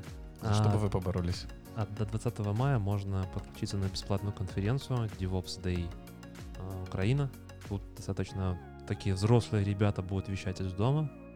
Барух опять будет говорить, как мне кажется, про несуществующего DevOps-инженера и как несуществующий DevOps-инженер оказывает влияние на DevOps-культуру в целом. И это мое предположение. Я знаю, что Барух очень часто любит выступать и говорить о том, что DevOps-инженера не существует. У него это прям внутреннее что-то. Сколько можно про это уже говорить? Я думаю, бесконечно. Ну, По-моему, уже настолько заезженная тема. Ну ладно, он... это же правда. Ну, то, что правда и заезженная тема, это... Ну, слушай, как Ладно, сосой вон каждый доклад, это просто чтение changelog Nginx. Ничего. Ну, ему можно. Ну, Ну, это же каждый раз что-то новое. Ну да, да. Во-первых, это что-то новое. Во-вторых, как бы, ну, это автор. Кстати, а вы не знаете, что там с разбирательством? Я что-то потерял там. Тихо. нить. Тихо. А этот, как же их, Рамблер э, Да, Рамблер. отозвал, пытается отозвать э, свое заявление, но это не может, ну, скорее всего, не сработает, потому что это уголовное разбирательство. Ох, бедный, бедный чувак. Если честно, мне прям жалко. Как оно в, в уголовное это перешло. Оно сразу же в уголовное. Оно было сразу уголовным, да. Там долгая история, но, если честно, я там потерял эту нить. Вроде как там что-то подзатихло, но сейчас как-то все очень непонятно.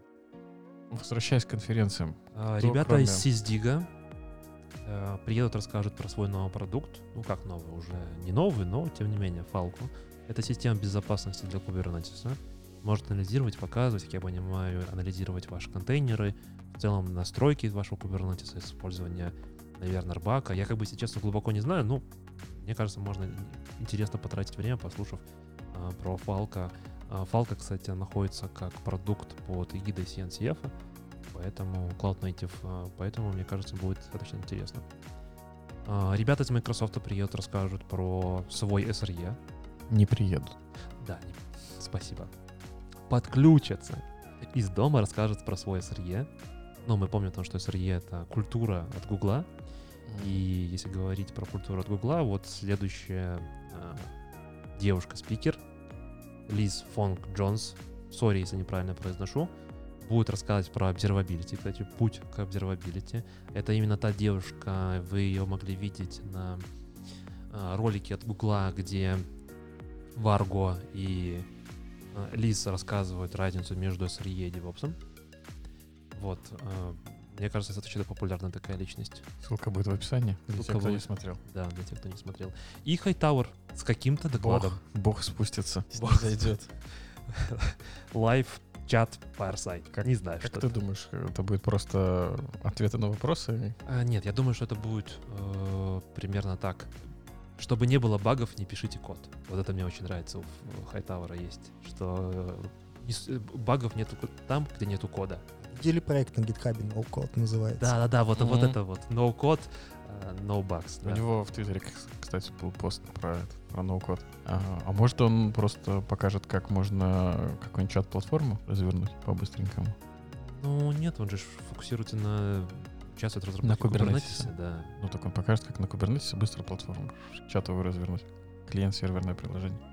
Я думаю, что, скорее всего, просто будет доступ пообщаться с ним. Ну, он не так часто выступает в последнее время и не так много ездит по конференциям, как раньше. Когда мы его звали, он сказал, что у меня расписано все на весь год. Давай напомним, мы его звали на Vox Day, который Мгм. должен был тоже быть в мае, но связи с обстоятельствами перенесся на осень. Надеюсь, осенью все будет. А, ну, личность достаточно известная, поэтому Стоит прийти послушать, посмотреть. У него очень классные перформансы всегда.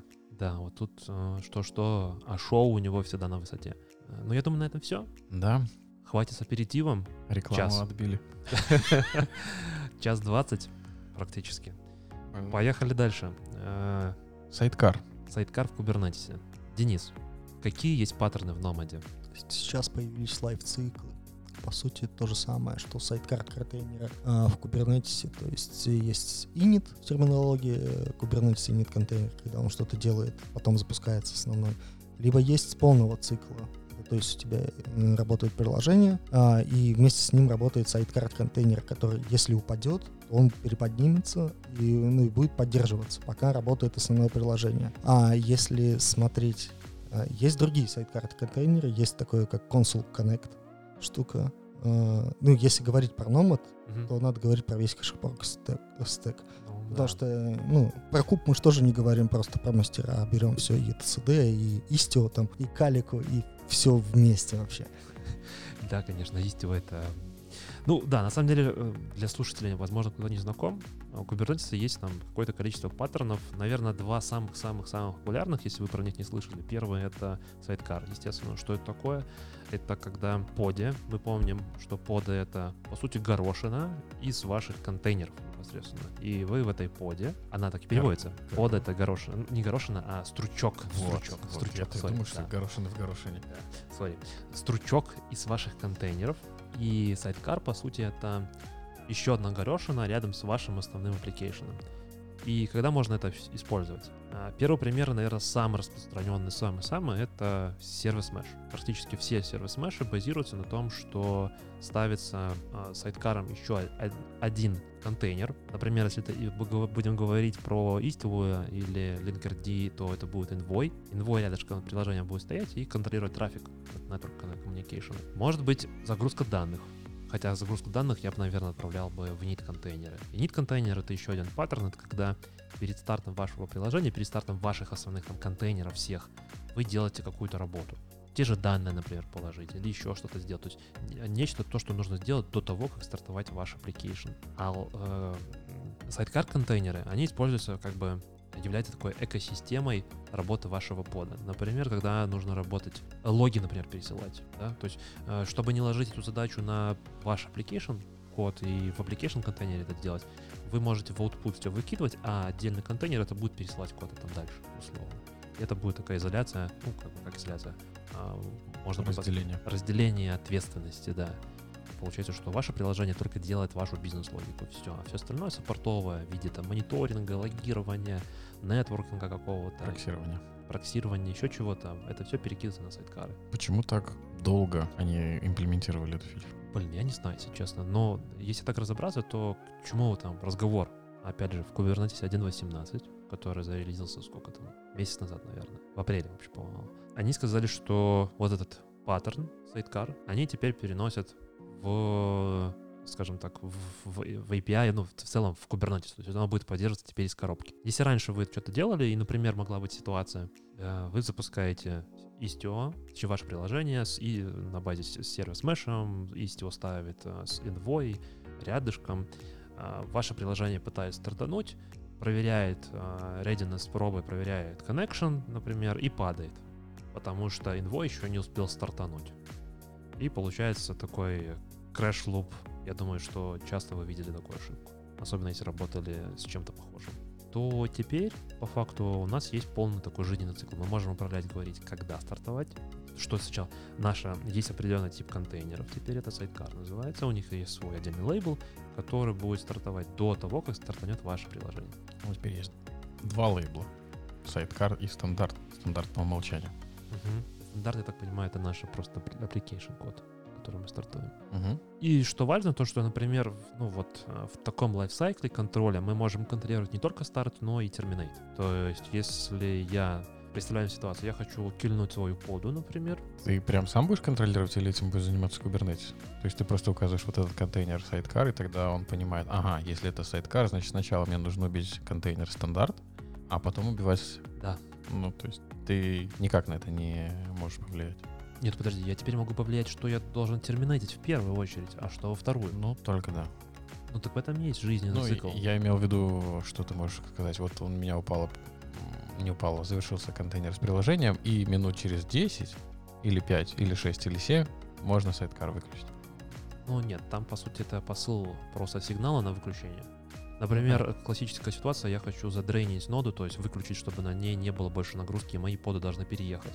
Чтобы поды переехали, мне нужно сначала терминейтнуть. Или я да, делаю там апдейт, да, я ставлю новую версию. Мне нужно терминейтнуть старую. Сейчас как это происходит? Я, ну, условно, там могу application код сразу, могу сначала затерминейтить э, envoy, в котором у меня стоит там сайткаровский, то здесь я могу контролировать. Сказать о том, что сначала затерминейте, пожалуйста, application. И если у меня, например, есть какой-то long-term, long-life какие-то коннекшены с э, моим клиентом, и application контейнер не опустится, пока эти коннекшены живут. Но если мы раньше где-то делали, например, то envoy падал, и дальше эти коннекшены, ну, по сути, все, они обрывались. Потому что envoy контролирует как, как ingress, так и egress. То есть входящий и исходящий трафик одновременно. А в этой ситуации сейчас мы можем сказать о том, что стопаем сначала, например, э, одно, потом другое. Ну, в общем, у нас есть э, возможность контролировать. Упорядоченность у нас появилась возможность.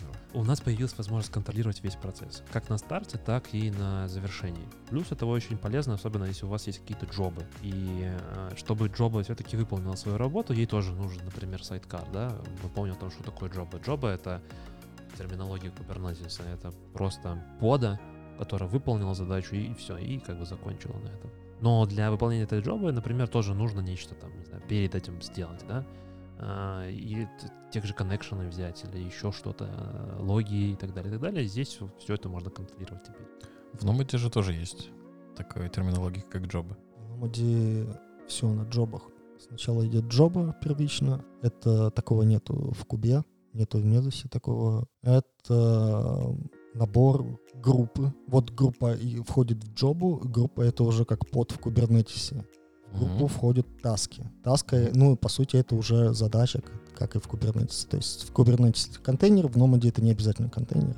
А что может быть в Nomad? В Nomad может быть Java, бинарники, LXC, RKT, Podman, э, виртуалки, много всего. Ну, то есть Nomad сейчас это единственная штука, которая поддерживает Podman, который пилит Red Hat на замену докера. То есть сам Red Hat в OpenShift пока Podman не поддерживает. А мы напомним на всякий случай, что OpenShift поддерживается на Kubernetes. Да, ну и что, какая разница? Ничего, правда, просто сказал, чтобы OpenShift, просто да. дополнительно у нас, сказать слово Kubernetes. У нас был OpenShift в ВГ, и мы благополучно уехали с OpenShift на ванильный куб.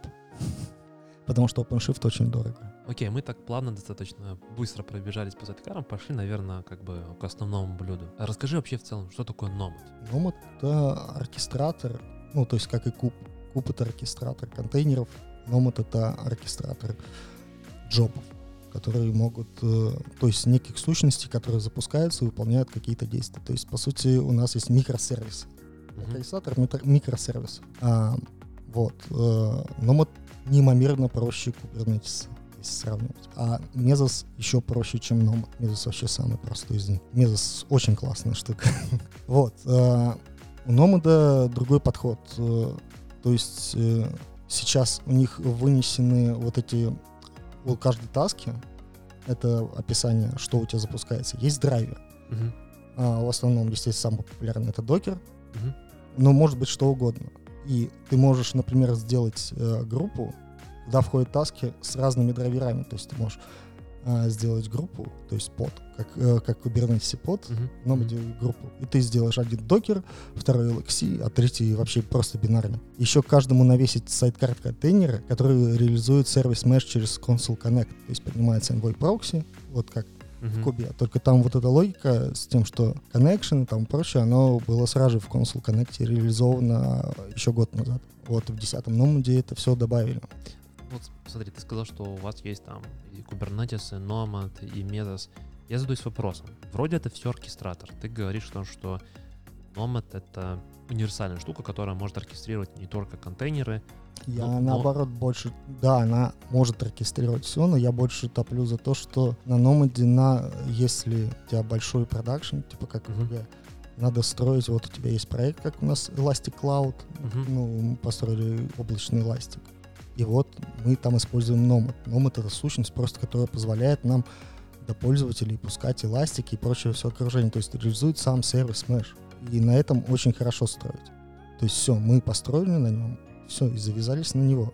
И на самом деле, если бы была более удобная штука, мы бы взяли более другую штуку. Например, э, в Nomad очень классная интеграция со всем HashiCorp стеком. То есть э, В кубе, если тебе нужно сгенерировать конфиг, Мгм. ты берешь какой-нибудь Helm, который генерит config map, подкладывает его в куб и тащит.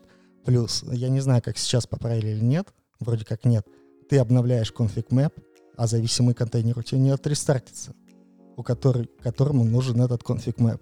В консоли, ой, ой, в Nomad такого нет. Ты конфиги можешь писать прямо в таске.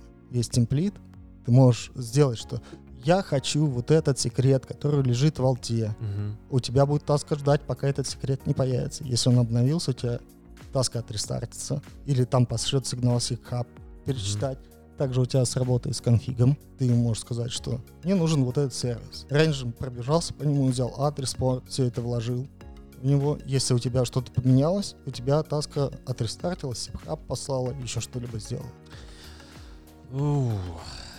Смотри, окей, окей, давай, например... Ну, то есть нам, смотри, вот это для нас была киллер-фича, например, почему, ну, Ну, я понял, то есть вам нужно было контролировать э, изменения конфигурации или там секретов каких-то, не, не как- какой-то э, информации, для того, чтобы, если она появлялась или изменилась, перезапускать некий application. генерить конфиг, в первую очередь. У, Мгм. например, ну, на примере Elasticsearch. Мгм. У Elasticsearch есть Discovery плагин ч- Unicast Hosts Мгм. TXT, в который ты генеришь просто пары адрес, э, IP-адрес и порт сервера. Так вот, у нас вылетает нода, например, железная. Ну, опять же, мы, я говорю только про железо, потому что у нас все на железе, это все находится. Вы- вылетело, ну, по многим причинам. Сдох там вентилятор, она подохла, все Мгм. вылетело. Так вот, э, консул это все узнает. Сер- э, вот эта нода станет красной. Все сервисы с нее начнут переезжать на другие ноды. Конфиг этот будет сам прям в реал-тайме обновляться. Эластик это все подхватывает и типа он живой. А такое уже нельзя реализовать на Kubernetes? Да, там есть операторы, но они многих фич не поддерживают. Есть эластик оператор, Мгм. вот, но вот тоже очень многим надо было бы дорабатывать. Плюс э, э, Куб э, умеет работать с сетью, ну, только вот как он сказал. То есть вот так у нас есть какие-то эфемерные опишники, на которые мы долбимся там, Мгм. а в Номаде не так, и в Мезосе не так. Я могу сеть строить как угодно. Например, у нас сеть построена на хостовой сети. То есть у нас, у нас минимизированы оверхеды по сети. То есть абсолютно. У нас все идет на хостовой сети, и из-за того, что Nomad нормально управляет портами, Мгм. я не прописываю в сервисе порт. Мгм, Я ему говорю, выдели мне порт, и все, он выделяет какой-то порт, На хостовой машине. да, и, и запускается сервис, сам следит за этим, какие порты использованы, какие не использованы. Я, э, когда поднимаю Elastic или там любое приложение, у нас все поднимается на рандомных портах. И А, а как, как, как происходит объединение в сервис? Ну, то есть в Kubernetes есть такая сущность, как сервис, и она там делится там, на несколько категорий. Там кластер IP, который только внутренний, ноды порт, который является просто форвардом, да, и там, например, load balancer, который может законнектиться к load balancer, который предоставит э, какой-нибудь cloud провайдер или еще что-то. И э, по сути дальше под капотом работают IP tables. Э, Мы просто ставим, где находится конкретно, то есть у меня пода находится на, как, там, на ноде 1, потом эта нода сдохла, там, опять же, как ты говоришь, там, не- неважно по какой причине, и эта пода переехала там на ноду 35. И теперь, когда я буду делать запрос к единой точке, ну, как бы к сервису, я буду понимать, я могу попасть на любую ноду, но используя kubeproxy, IP tables, CNI плагины, которые предоставляются э, в, там, в скопе всего Kubernetes, она мне скажет, иди там туда и перешлет там на эту ноду, на другую. Ну смотри, э, есть консул. Э, Консул предоставляет как раз сервис. Э, Ты регистрируешь там сервис. Nomad занимается тем, что следит за ресурсами, смотрит за тасками за живостью. Упала таска, переехала на другую, он перерегистрировал. Сначала он разрегистрировал таску из сервиса. В сервисе Мгм, у тебя входит множество, у них сразу же пара IP-пароль, ой, IP-порт, плюс всякая метадата, сегмент сети, дата-центр, прочее. Вот эта вся информация, она обновляется. Но такого понятия, как load balancer, нет. Ты должен его сам накрутить. Например, у нас стоит трафик. Ну, трафик. э, Да-да-да, я знаю, знаю. Вот. Он из коробки всегда умел консул. Всегда. То есть вот ты просто натравливаешь на консул из бэкэнда. Подожди, из бэкэнда. Ты э, в секции таски э, в Номаде есть такое понятие, как сервис. Там в него можно теги. Для трафика ты тегируешь, что типа включись для меня, по такому-то имени я доступен, все. Вот ты не делаешь никакой другой конфигурации. Ты из бэкэнда прям говоришь, вот, меня включи, проксируй на меня. Трафик можешь заменить на другие какие-то штуки, которые умеет консул. Но консул умеет прям громадное количество сервисов. Плюс ты не обязан из номада регистрировать сервис в консуле. Ты можешь же зарегистрировать откуда-то с другой стороны.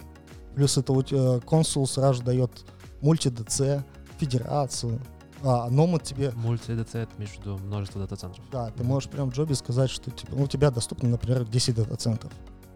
Вот, и Ну, ты говоришь... Kubernetes сложно будет, да. Да, а тут ты говоришь, запустись мне вот на этих дата-центрах, а потом еще и веса настроить можно. То есть сказать, что 30% запустись в этом DC, а 70% в этом.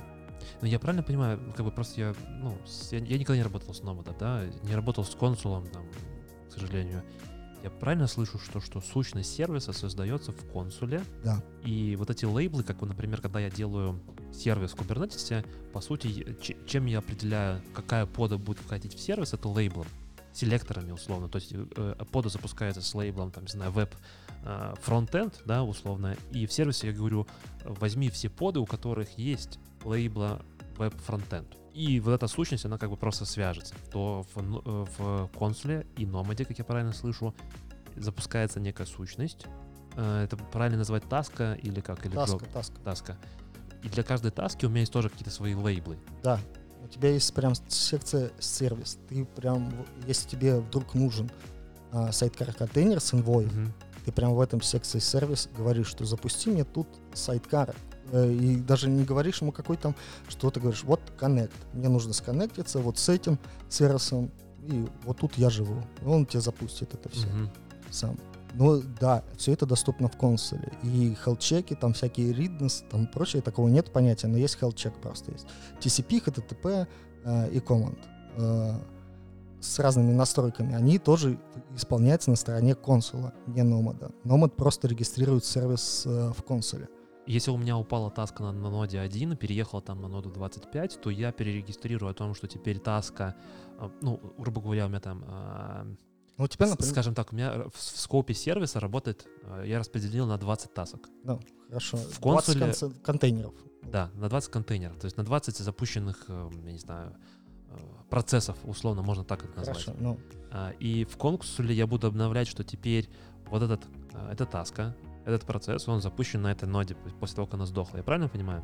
Он, да, тебе сразу, он, э, во-первых, э, консул, до того, как она поднимется, там консул, если успеет свой тайм-аут по хелчеку, он сходит, увидит, что она не живая, она поме- он пометит ее как critical или как Мгм. warning, в зависимости от того, что ты там сделал. Трафик не сможет туда слать трафик. Да, он уже сразу же не будет туда слать трафик. А если ты, ну, сделал нормально, у тебя запускается не один, не один контейнер, там, а сразу штук 5, Мгм. то, ну, этот просто отстрелился, и все, и трафик уже не туда не шлет трафик, и шлет на 4 других оставшихся.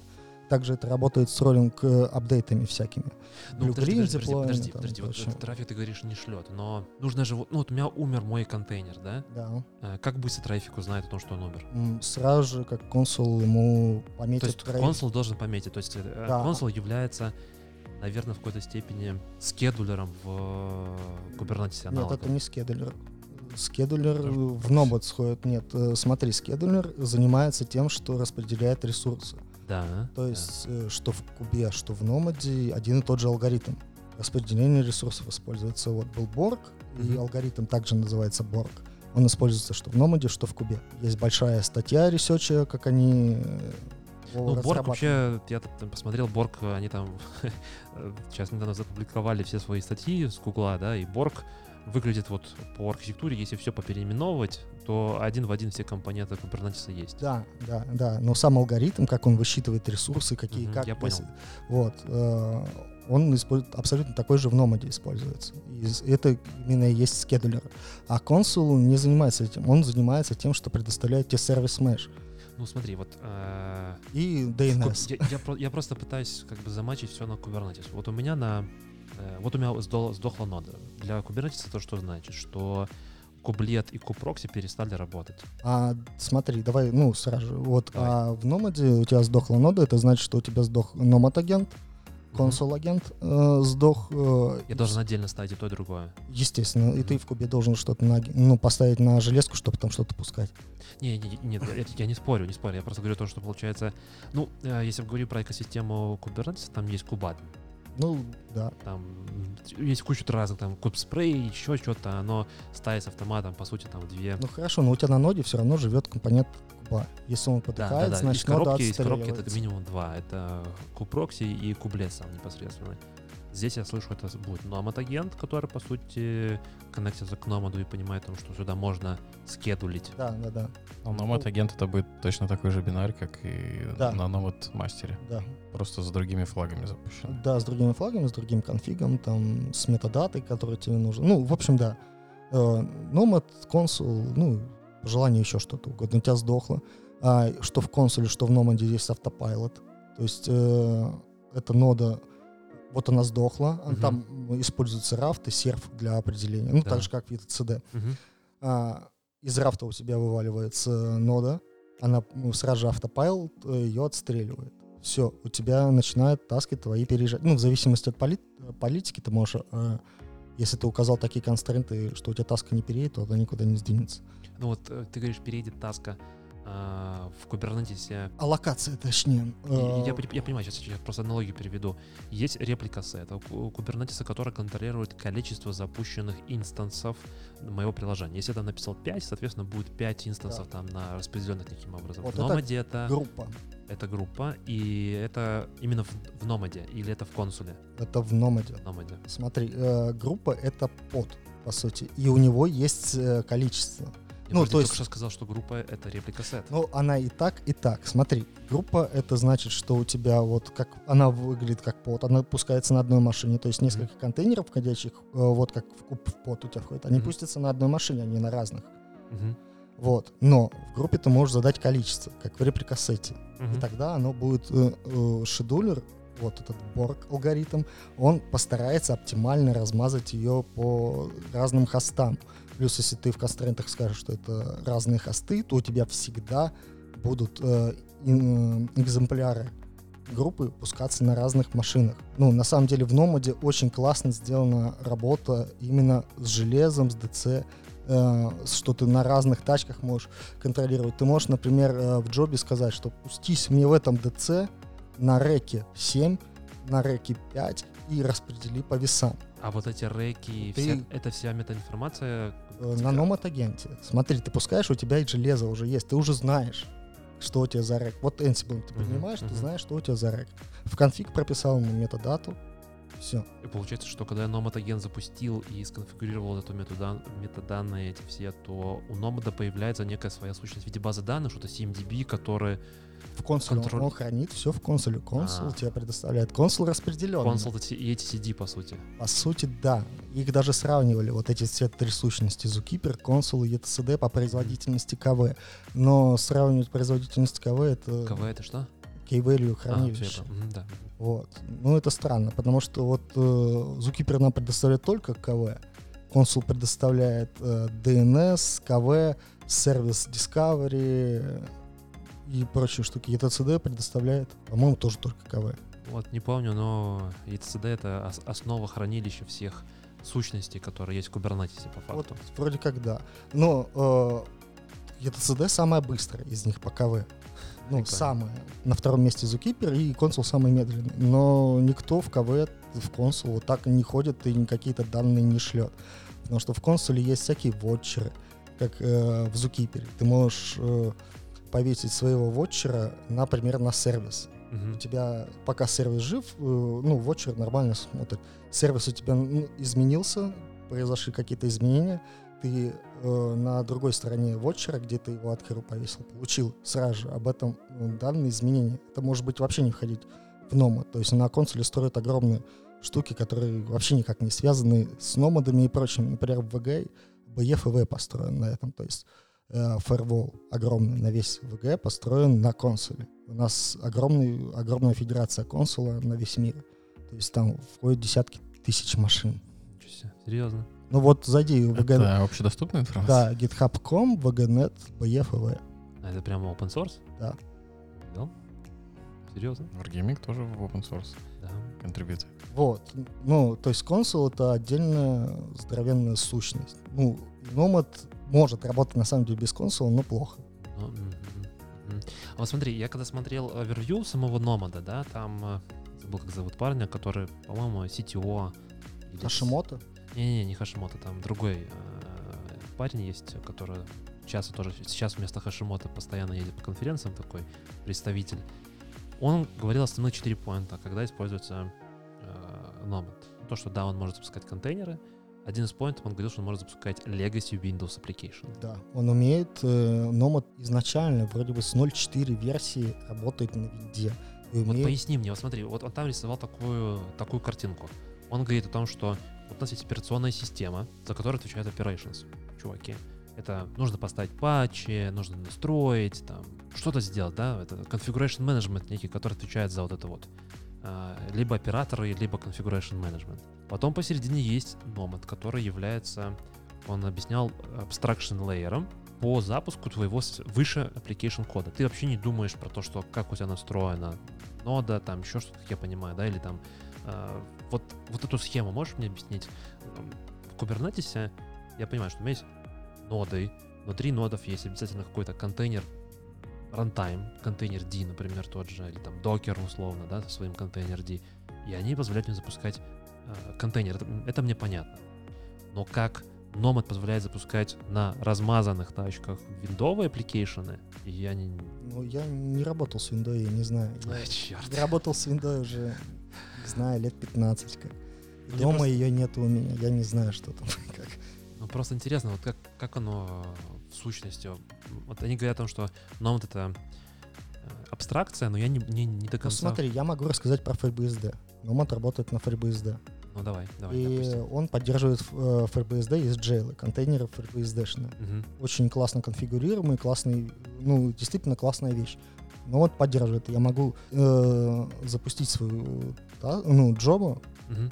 и написать, что типа вот у меня есть несколько тасков у одной э, э, группы, у одной, в которой входят таски, у одной драйвер докер, а другой драйвер jail. Он сам найдет операционную систему, подходящую с нужными ресурсами и запустит там jail на FreeBSD.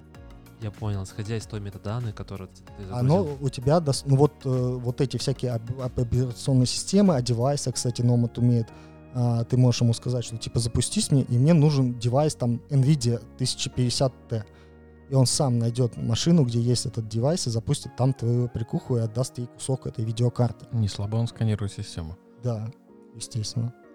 Ну, а у тебя все, все сканирует. Ну, Ну, слушай, на самом деле configuration management, типа Puppet, он -то тоже там выплевывает кучу-кучу-кучу и информации. да. Ansible у тебя, если ты getterfax сказал в yes, он тебе все отсканирует и все скажет. Да. А у тебя это, ну, прям сущность, которая, ну, менеджит все, по сути. У тебя есть Systemd, который пускает там консул и Nomad, а потом они уже пускают все остальное. В твоем примере с э, GL, Ну, да, тут, а это тоже контейнеры, да, то есть, ну в ты, принципе, хорошо, ты можешь бинарник запустить и сказать, что а, в констренте OS э, Family там FreeBSD. как он дальше будет Java, работать? Java 14. Ш- Я не работал с Java, и Java он пускает как джарники. Я не уверен, что я, ну, не знаю, можно Окей. ли любое приложение упаковать в джарник. Не, ну, я имею в виду, что Java написала, например, я хочу запустить там, где у меня Java, там, седьмая да, стоит, да, да. и он джарник когда сможет запустить, чтобы... Да, плюс ты можешь очень, ну, классная фича, которой пользуемся. Ты прям в таске можешь сказать, забери мне артефакт оттуда-то. Он сам скачает его, проверит чек суммы и запустит. Там, будь то это джарник, бинарник, там еще что-то. Вот может быть запакованный ТРГЗшник, который он распакует и сам запустит. Звучит как CD-тула. Ну, у тебя просто ты выкатил что-то, проапдейтил джобу. Он сам пошел, посмотрел, о, у меня чек суммы изменилась, да, надо рестартить тогда. Если не изменилось, то он не будет рестартить. С Continuous delivery. да, это сразу, ну, Ну, я бы не Классно. сказал бы Continuous Delivery, я бы Ну, сказал это бы по- что-то, что-то похоже, типа, на спиннакера, вот это, вот. это просто с- добавляет удобства в твой CD. То есть ты выкатил куда-то в артефакторе, положил артефакт, и потом триггернул Нома, то он сам сходил, забрал артефакт, нужный тебе. Ну, вот возвращаясь к джарникам, э, интересно, как он мониторит э, их состояние, да, допустим, я у меня есть 5 application ов, и один из них сдох. Как он В смысле, как но он вышел из запускает? Java. Процесс же есть. Он создает cgroup у такую же. Ну, то есть э, там никаких других механизмов не придумано. То есть есть Linux ядро, у нас есть cgroup ы V2. Он также делает э, cgroup у, делает какой-то ми- минимальный chroot, необходимый для этого, но с Java совсем выпускает там процесс джавовский. И будет уже смотреть за процессом. Ну, естественно, за cgroup ой. За процессом. А вот а, в том же Kubernetes есть, вот ты сказал, что нет похожего. Readness, liveness пробы. Есть хелчеки, они TCP-шные. TCP-шных и TTP-шные команд. Я понял, вот смотри, нашел Арман Датгар, кофаундер и CTO HashiCorp. Он говорил о том, что Nomad позволяет делать разные стратегии э, деплоймента. Да. Canary, Blue Green. Каким образом? Ну, Я почему за- за- задаю этот вопрос? По сути, Canary деплоймента, ну, я не знаю, как сделать через Kubernetes из коробки. Istio это может сделать. а, Ну, Денис же говорил про веса, что можно трафик распределять. Да. А, Ты понял. можешь распределять весами трафика, потом ты можешь э, сходить в опишку и проголосовать как канарейка. Типа, ну, ты можешь чем угодно это сделать. Мгм. Типа ты э, либо плюс, либо, ну, ап, ну, лайк, либо дизлайк Мгм. ставишь за этот э, канареечный. Ты ему ставишь прям в диплой джобе, сколько нужно канареек для подтверждения того, что все ок. И так, ну, если все ок, тогда начнет уже ра- ну, идти диплой на все, что ну, дальше пойти. Ну, Blue Green, понятно, обычно работает. Если у тебя больше одного контейнера, то он будет работать. Если меньше, то нет. Ну, если один контейнер, то, естественно, он не сработает. Окей. А там еще было написано, что поддерживает управление виртуальными машинами. Да, QEMU. Ну, с КВМ. Ну, то есть только Linux с КВМ. То есть, допустим, я ему говорю, вот у меня есть там 5 хостов, да, и на них ты можешь запускать виртуалки. Да. На самом деле у тебя а, по умолчанию отключен только драв- э, драйвер row exec, это который не ограничивает ни чрутом, ни C-группами бинарники. Он отключен по умолчанию и вообще, ну, естественно, это не секьюрно запускать такие бинарники неограниченно. А все остальное включено. Если, а QEMU входит из коробки поставку драйвер, и так что э, Nomad у тебя сам найдет, если ты поставишь на тот же Rahel э, QEMU, с КВ ну, КВМ сразу в ядре есть. Если поставил QEMU, он его сразу найдет, и ты уже можешь достучаться до этой ноде и получить ее по метадате, то что вот у тебя есть нода с QEMU. Я могу сказать, вот разверни на них там Да, 5 виртуалок, сказать, вот у меня на- тут раз- ку- чтобы они все были на раздельных нодах, например. Да. Прикольно. Можно строить свои клауды. А вот еще киллер фича, которую они там достаточно сильно хвастаются и очень сильно там нашумело, это про ком- компьют, high compute, да, то есть типа что HC, э, что можно запускать миллионы контейнеров там за доли, ну, там, за минуты условно. Они там в качестве примера э, приводят о том, что для какого-то банка они 40 миллионов контейнеров запускали, и это заняло там буквально какие-то считанные минуты. Ну, пускает он быстро, он очень быстро вычисляет. То есть они э, Borg алгоритм провели большую работу, оптимизировали все. Ну и плюс у самого HashiCorp код намного лучше, чем Куба. Ну, если ты копался в коде, пытался писать под куб, патчить его, Мгм. это, ну, довольно болезненный процесс. То есть с HashiCorp такого не происходит. Ты приходишь э, в код HashiCorp и понимаешь, что там происходит. Еще как один пример хорошего кода это Prometheus. У Prometheus тоже блин, почти идеальный код. Ну, то есть действительно классно. Так вот, э, Nomad я не знаю миллионы тасков, но, например, я недавно поднимал э, облако полностью, оно Мгм. было опущено. Мгм. Надо было опустить на maintenance. Я поднимал, я запустил одновременно все. То есть это около, там, я не знаю, 500 контейнеров. Мгм. И они так взлетели за несколько минут. По-моему, они говорили миллион контейнеров за 5 минут.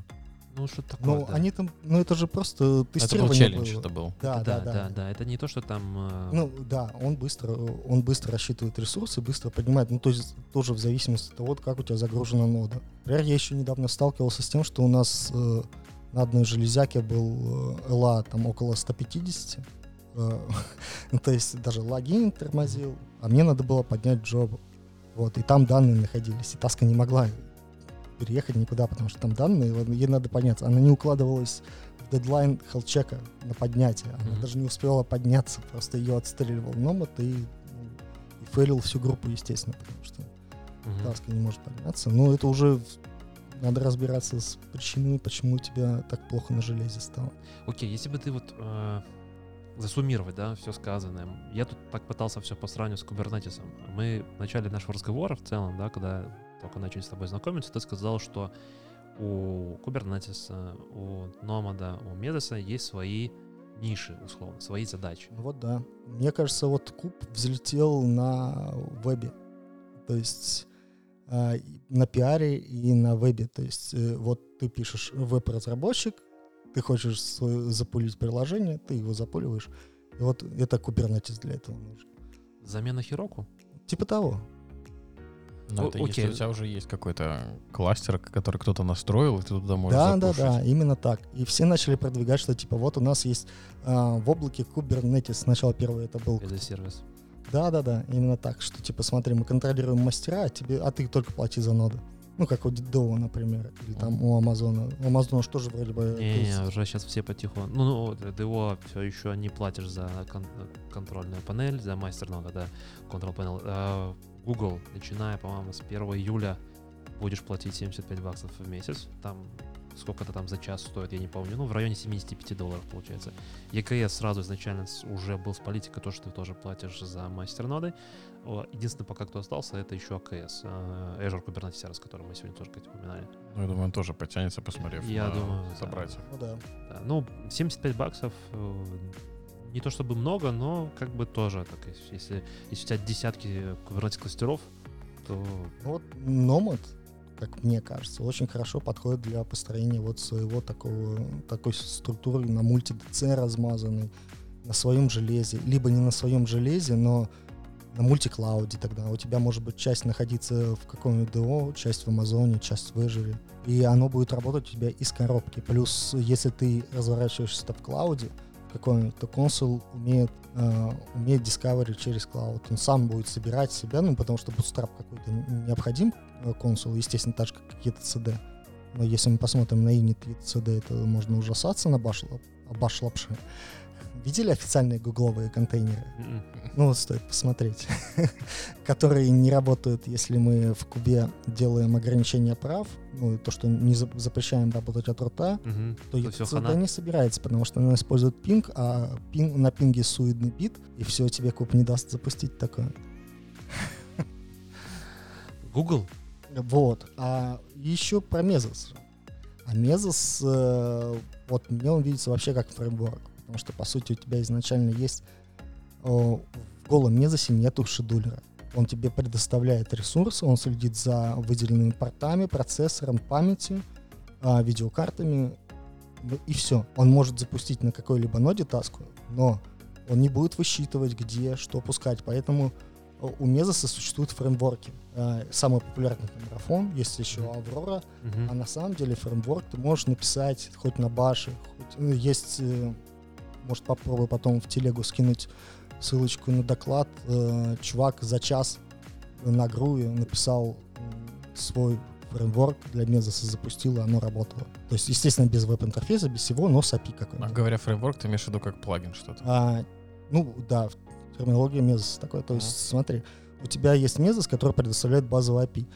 К этому API ты не разрешаешь ходить никому, кроме сущности, которая выступает шедулером. Э, В терминологии Мезоса это фреймворк, который ходит в это API. По лонг э, запросу HTTP-шному он получает данные от него об изменениях там и прочему, и уже сам э, оркестрирует ресурсы. Он может от Мезоса получить запущенные таски, какие, где они запущены, сколько ресурсов где осталось, там, и запустить новые.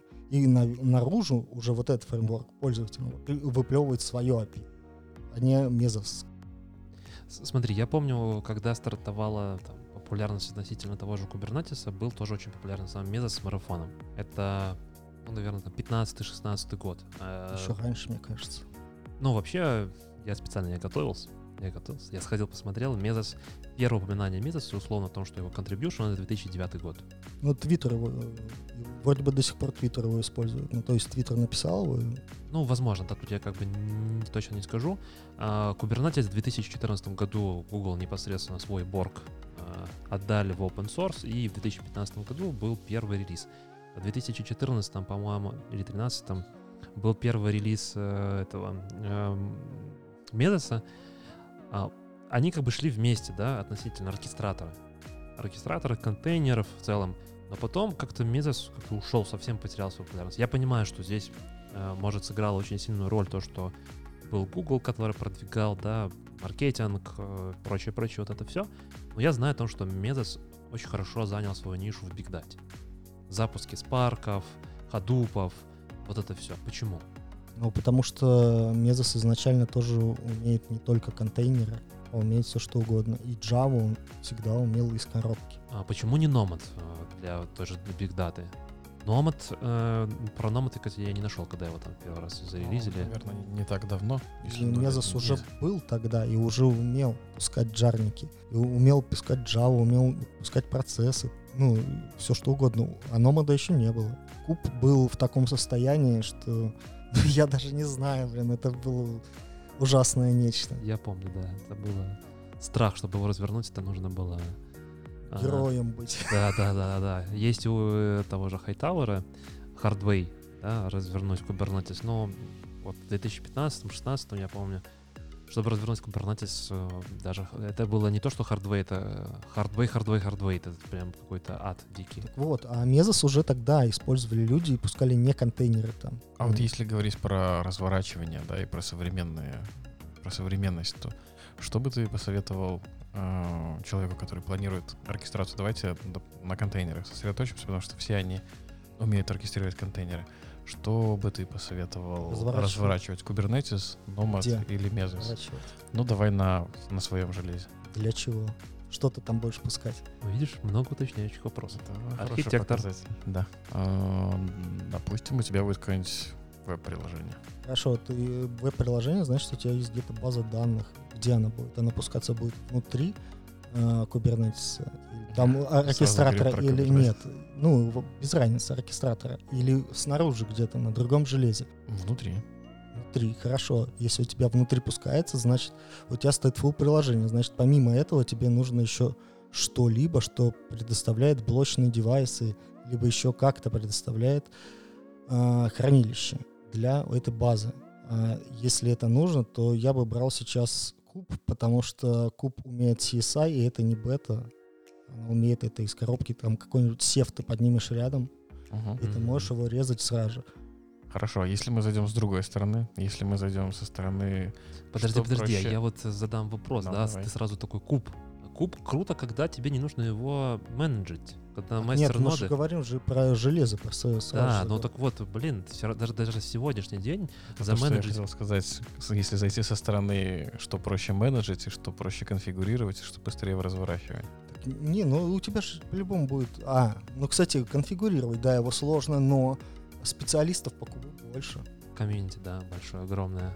Мы же с тобой обсуждали больше. интервью, помнишь, да, я там говорил какие-то десятки, там, десятки тысяч открытых позиций, где упоминается слово Kubernetes. Да. Ну, оно упоминается сейчас везде, к месту и не к месту. Ну, да, я согласен, но а, в какой-то степени можно э, накладывать, да, популярность в целом, потому что Kubernetes очень популярен, и людей, которые им занимаются, сейчас очень-очень много. Но, да. Значит, комьюнити конкуренция, значит, дешевле. Ну, не очень уверен. Ну, да, наверное, в целом, да. В целом, если по больнице размазать, ну, какие-то специфические случаи, там, я не знаю, тот же highload какой-нибудь или еще что-то, когда у тебя что-то очень кастомное и сложное, то это может быть тоже не сильно дешево. Но кастомное и сложное — это не факт, что у тебя будет куб. Возможно, это будет как у нас Nomad, или вот как у Тинькова. Ну, ты же знаешь банк Да, да, Тинькова? да, я знаю. Вот знаю. у них э, этот трекет, или как его, этот оркестратор. Прикольно, я такого даже не слышал. Ну, или рейнджер. Как же? Не, Я не знаю, не знаю. Блин, на R, короче. Ну, ранчеры, если что. Вот, раньше. И они его да, есть такое. выбрали по причине того, что ни куб, прочее про Nomad. Я не знаю, почему Nomad, но они его выбрали из-за сети, то, что он умеет работать на хостовой сети. Им не нужен оверхед, который дает куб. Ну, у Тинькофф, да, там. Прикольно. Окей. Ну, короче, на самом деле, я не могу ничего так порекомендовать. Вот для себя лично, вот у меня есть кластер номадов, в котором я пускаю свои проекты. Там крутится много чего своего. В виду свой именно личный. Да, лич- личный. Это Хетцнер, это три виртуалки, и там у меня вертится номад. Для меня он проще, потому что он три бинарника, три машины. Я не стал разносить, естественно, мастер отдельно. Зачем? Бэкапится у меня в S3 DigitalOcean это все через э, рестик. И мне было очень просто поднять номад. Поднял, все это в гид положил, все джобы, все прочие шаблоны. И у меня есть инфраструктура, которая поднимается терраформом. Terraform сетапит виртуалки, запускает Ansible, Ansible сетапит нужные пакеты, запускает Nomad, который поднимает все остальное. Полная автоматизация. Ну, на самом деле не до конца доделал, хочу доделать это все, дописать и выложить на GitHub уже. Куда подписываться, где, где ставить звездочки? У меня есть github.com, diffrex большой буквы.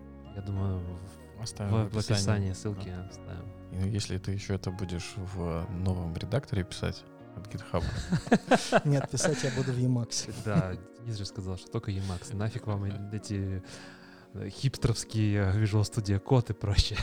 Не, на самом деле я пробовал Visual Studio Code, но он тормозит. Тормозит? Да, комплит тормозит А. и падает. бывает, да.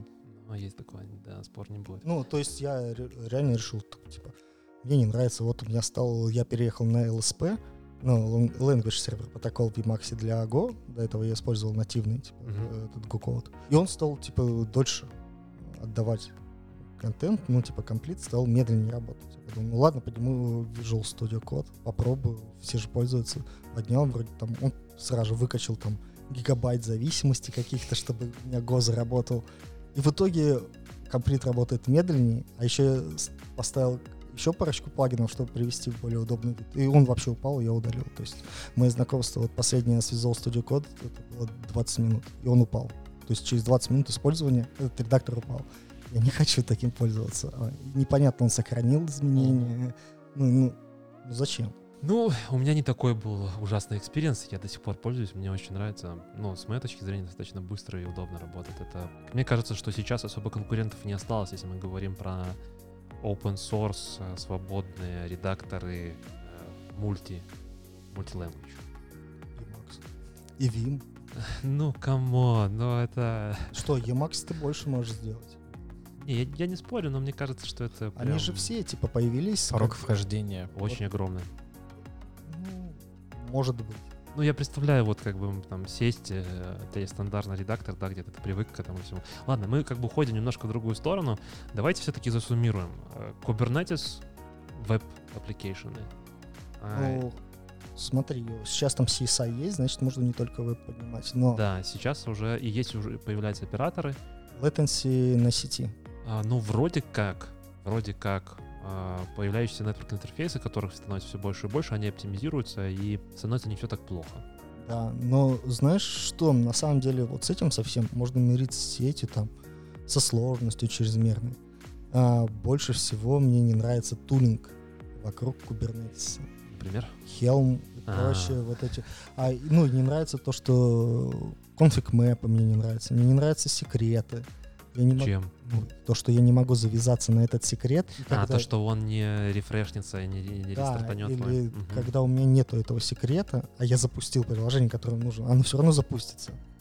Не будет данных там, да, есть Да. такое, да. Ну, то есть, ну, вот такие есть вещи, которые раздражают. Когда ты вот делаешь деплой новый, ты Мгм. просто поменял конфиг приложения, тебе надо просто поменять, а код не менялся. Нет новых контейнеров. Ты запушил конфиг, ждешь, и у тебя нет изменений, потому что никто не следит за этой конфиг мэпой. Что там, тебе надо руками сходить и руками передернуть что-нибудь. Ну, либо делать какой-нибудь хук, который сходит и дернет ручку какую-либо. Ну, сдел- хук, да, да, да, да, да. Ну, как-то оно так костыльно выглядит. Ну, в Хелме ты можешь хуки наверное, написать там при, пост, э, Знаешь, как я сейчас использую Helm?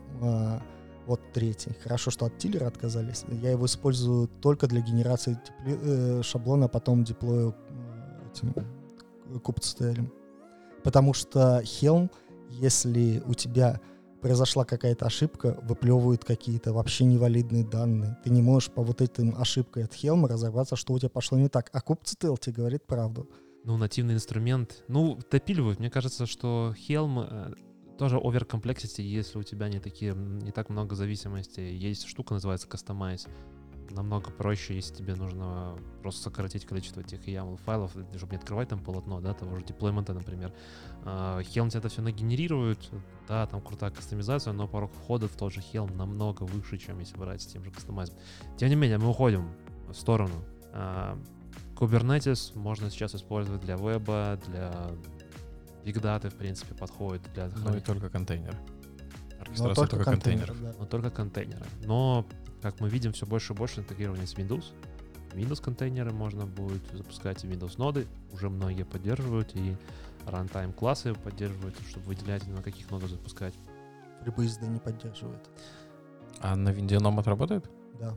Нет, так у них же ос- основная фича, как бы киллер фичи, да, которые они расписывают. Да, контейнеризация, э, запуск, второе Legacy, э, запуск э, Legacy под Windows, в том числе. Вот этот Адам, Ад- он там расписывал, показывал, том, что можно это запускать. Nomad, если я хочу собрать что-то свое, ну, типа Elastic Cloud Mesos свой, то- Mesos тоже, по сути, так. тоже так. Ну, тоже, да, если тебе нужно что-то свое. Мгм. Плюс тоже, ну, например, смотри, Netflix. Свое большое масштабное. Да. Ну, а Netflix работает на фряхе. Что им пускать на фряхе? Я не знал, хотя что Netflix работает. на Netflix это самая большая компания, которая работает на FreeBSD. И они э, пишут то, И что они еще, им- может, патчат туда? Да, они в апстрим комьюнити, они говорят, что переписывать нашу экосистему на Linux будет дороже, чем поддерживать то, что у нас есть на FreeBSD. Ну, они изначально на FreeBSD. А я думал, э, с учетом того, что они все хостятся в Амазоне, то они используют какой-нибудь Amazon Image стандартный. Не знаю, нет, они на FreeBSD сидят. Ну окей, ладно, я не буду спорить. Ну что, подводим итоги. Мне кажется, в принципе, мы засуммировали в, э, по кубернетису, по Mesos Nomad. Mesos Nomad, если вам нужно что-то свое. Nomad плюс еще интеграция и очень удобный тулинг. Ну, то есть то, что разрознено с хэшикорповскими. Да, с хэшепорковскими прод- продуктами, с тем же Волтом. А Волт это киллер фичи, действительно. Он тебе может и нагенерить сертификаты, и SSH э, менеджить. Наверное, сейчас это стандарт де-факто для хранения. Да, плюс. Terraform умеет Nomad из коробки. Consul, опять же, который умеет сервис меш, и тебе может построить через Consul Connect сервис меш без всяких контейнеров и без всяких регистраторов. Ну, либо с Nomad построить service mesh тебе без контейнеров. Да. Mesos. Ну, я слышал, что Mesos все-таки в основном это Big Data. Это Spark, Hadoop, и если ты чем-то этим работаешь. а, И, наверное, Nomad с Mesos можно поставить в одно а, место, чтобы запускать какой-то high-load, если тебе нужно сделать быстрый compute на множество нод. Да, и плюс удобный менеджмент э, железяк, вот этих весов там и прочего. Алгоритм а, распределения нагрузки. Да, да, да. Ну, то есть ты можешь э, запускаться на нескольких дата-центрах, мультиклауд у тебя сразу же. Федерация. Да, Мгм, это я очень классно. Окей, ну что, я тогда предлагаю на этой ноте заканчивать. А, Денис, спасибо тебе большое, что пришел к нам в гости.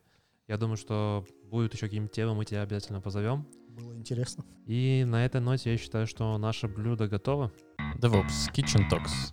Закончили готовить.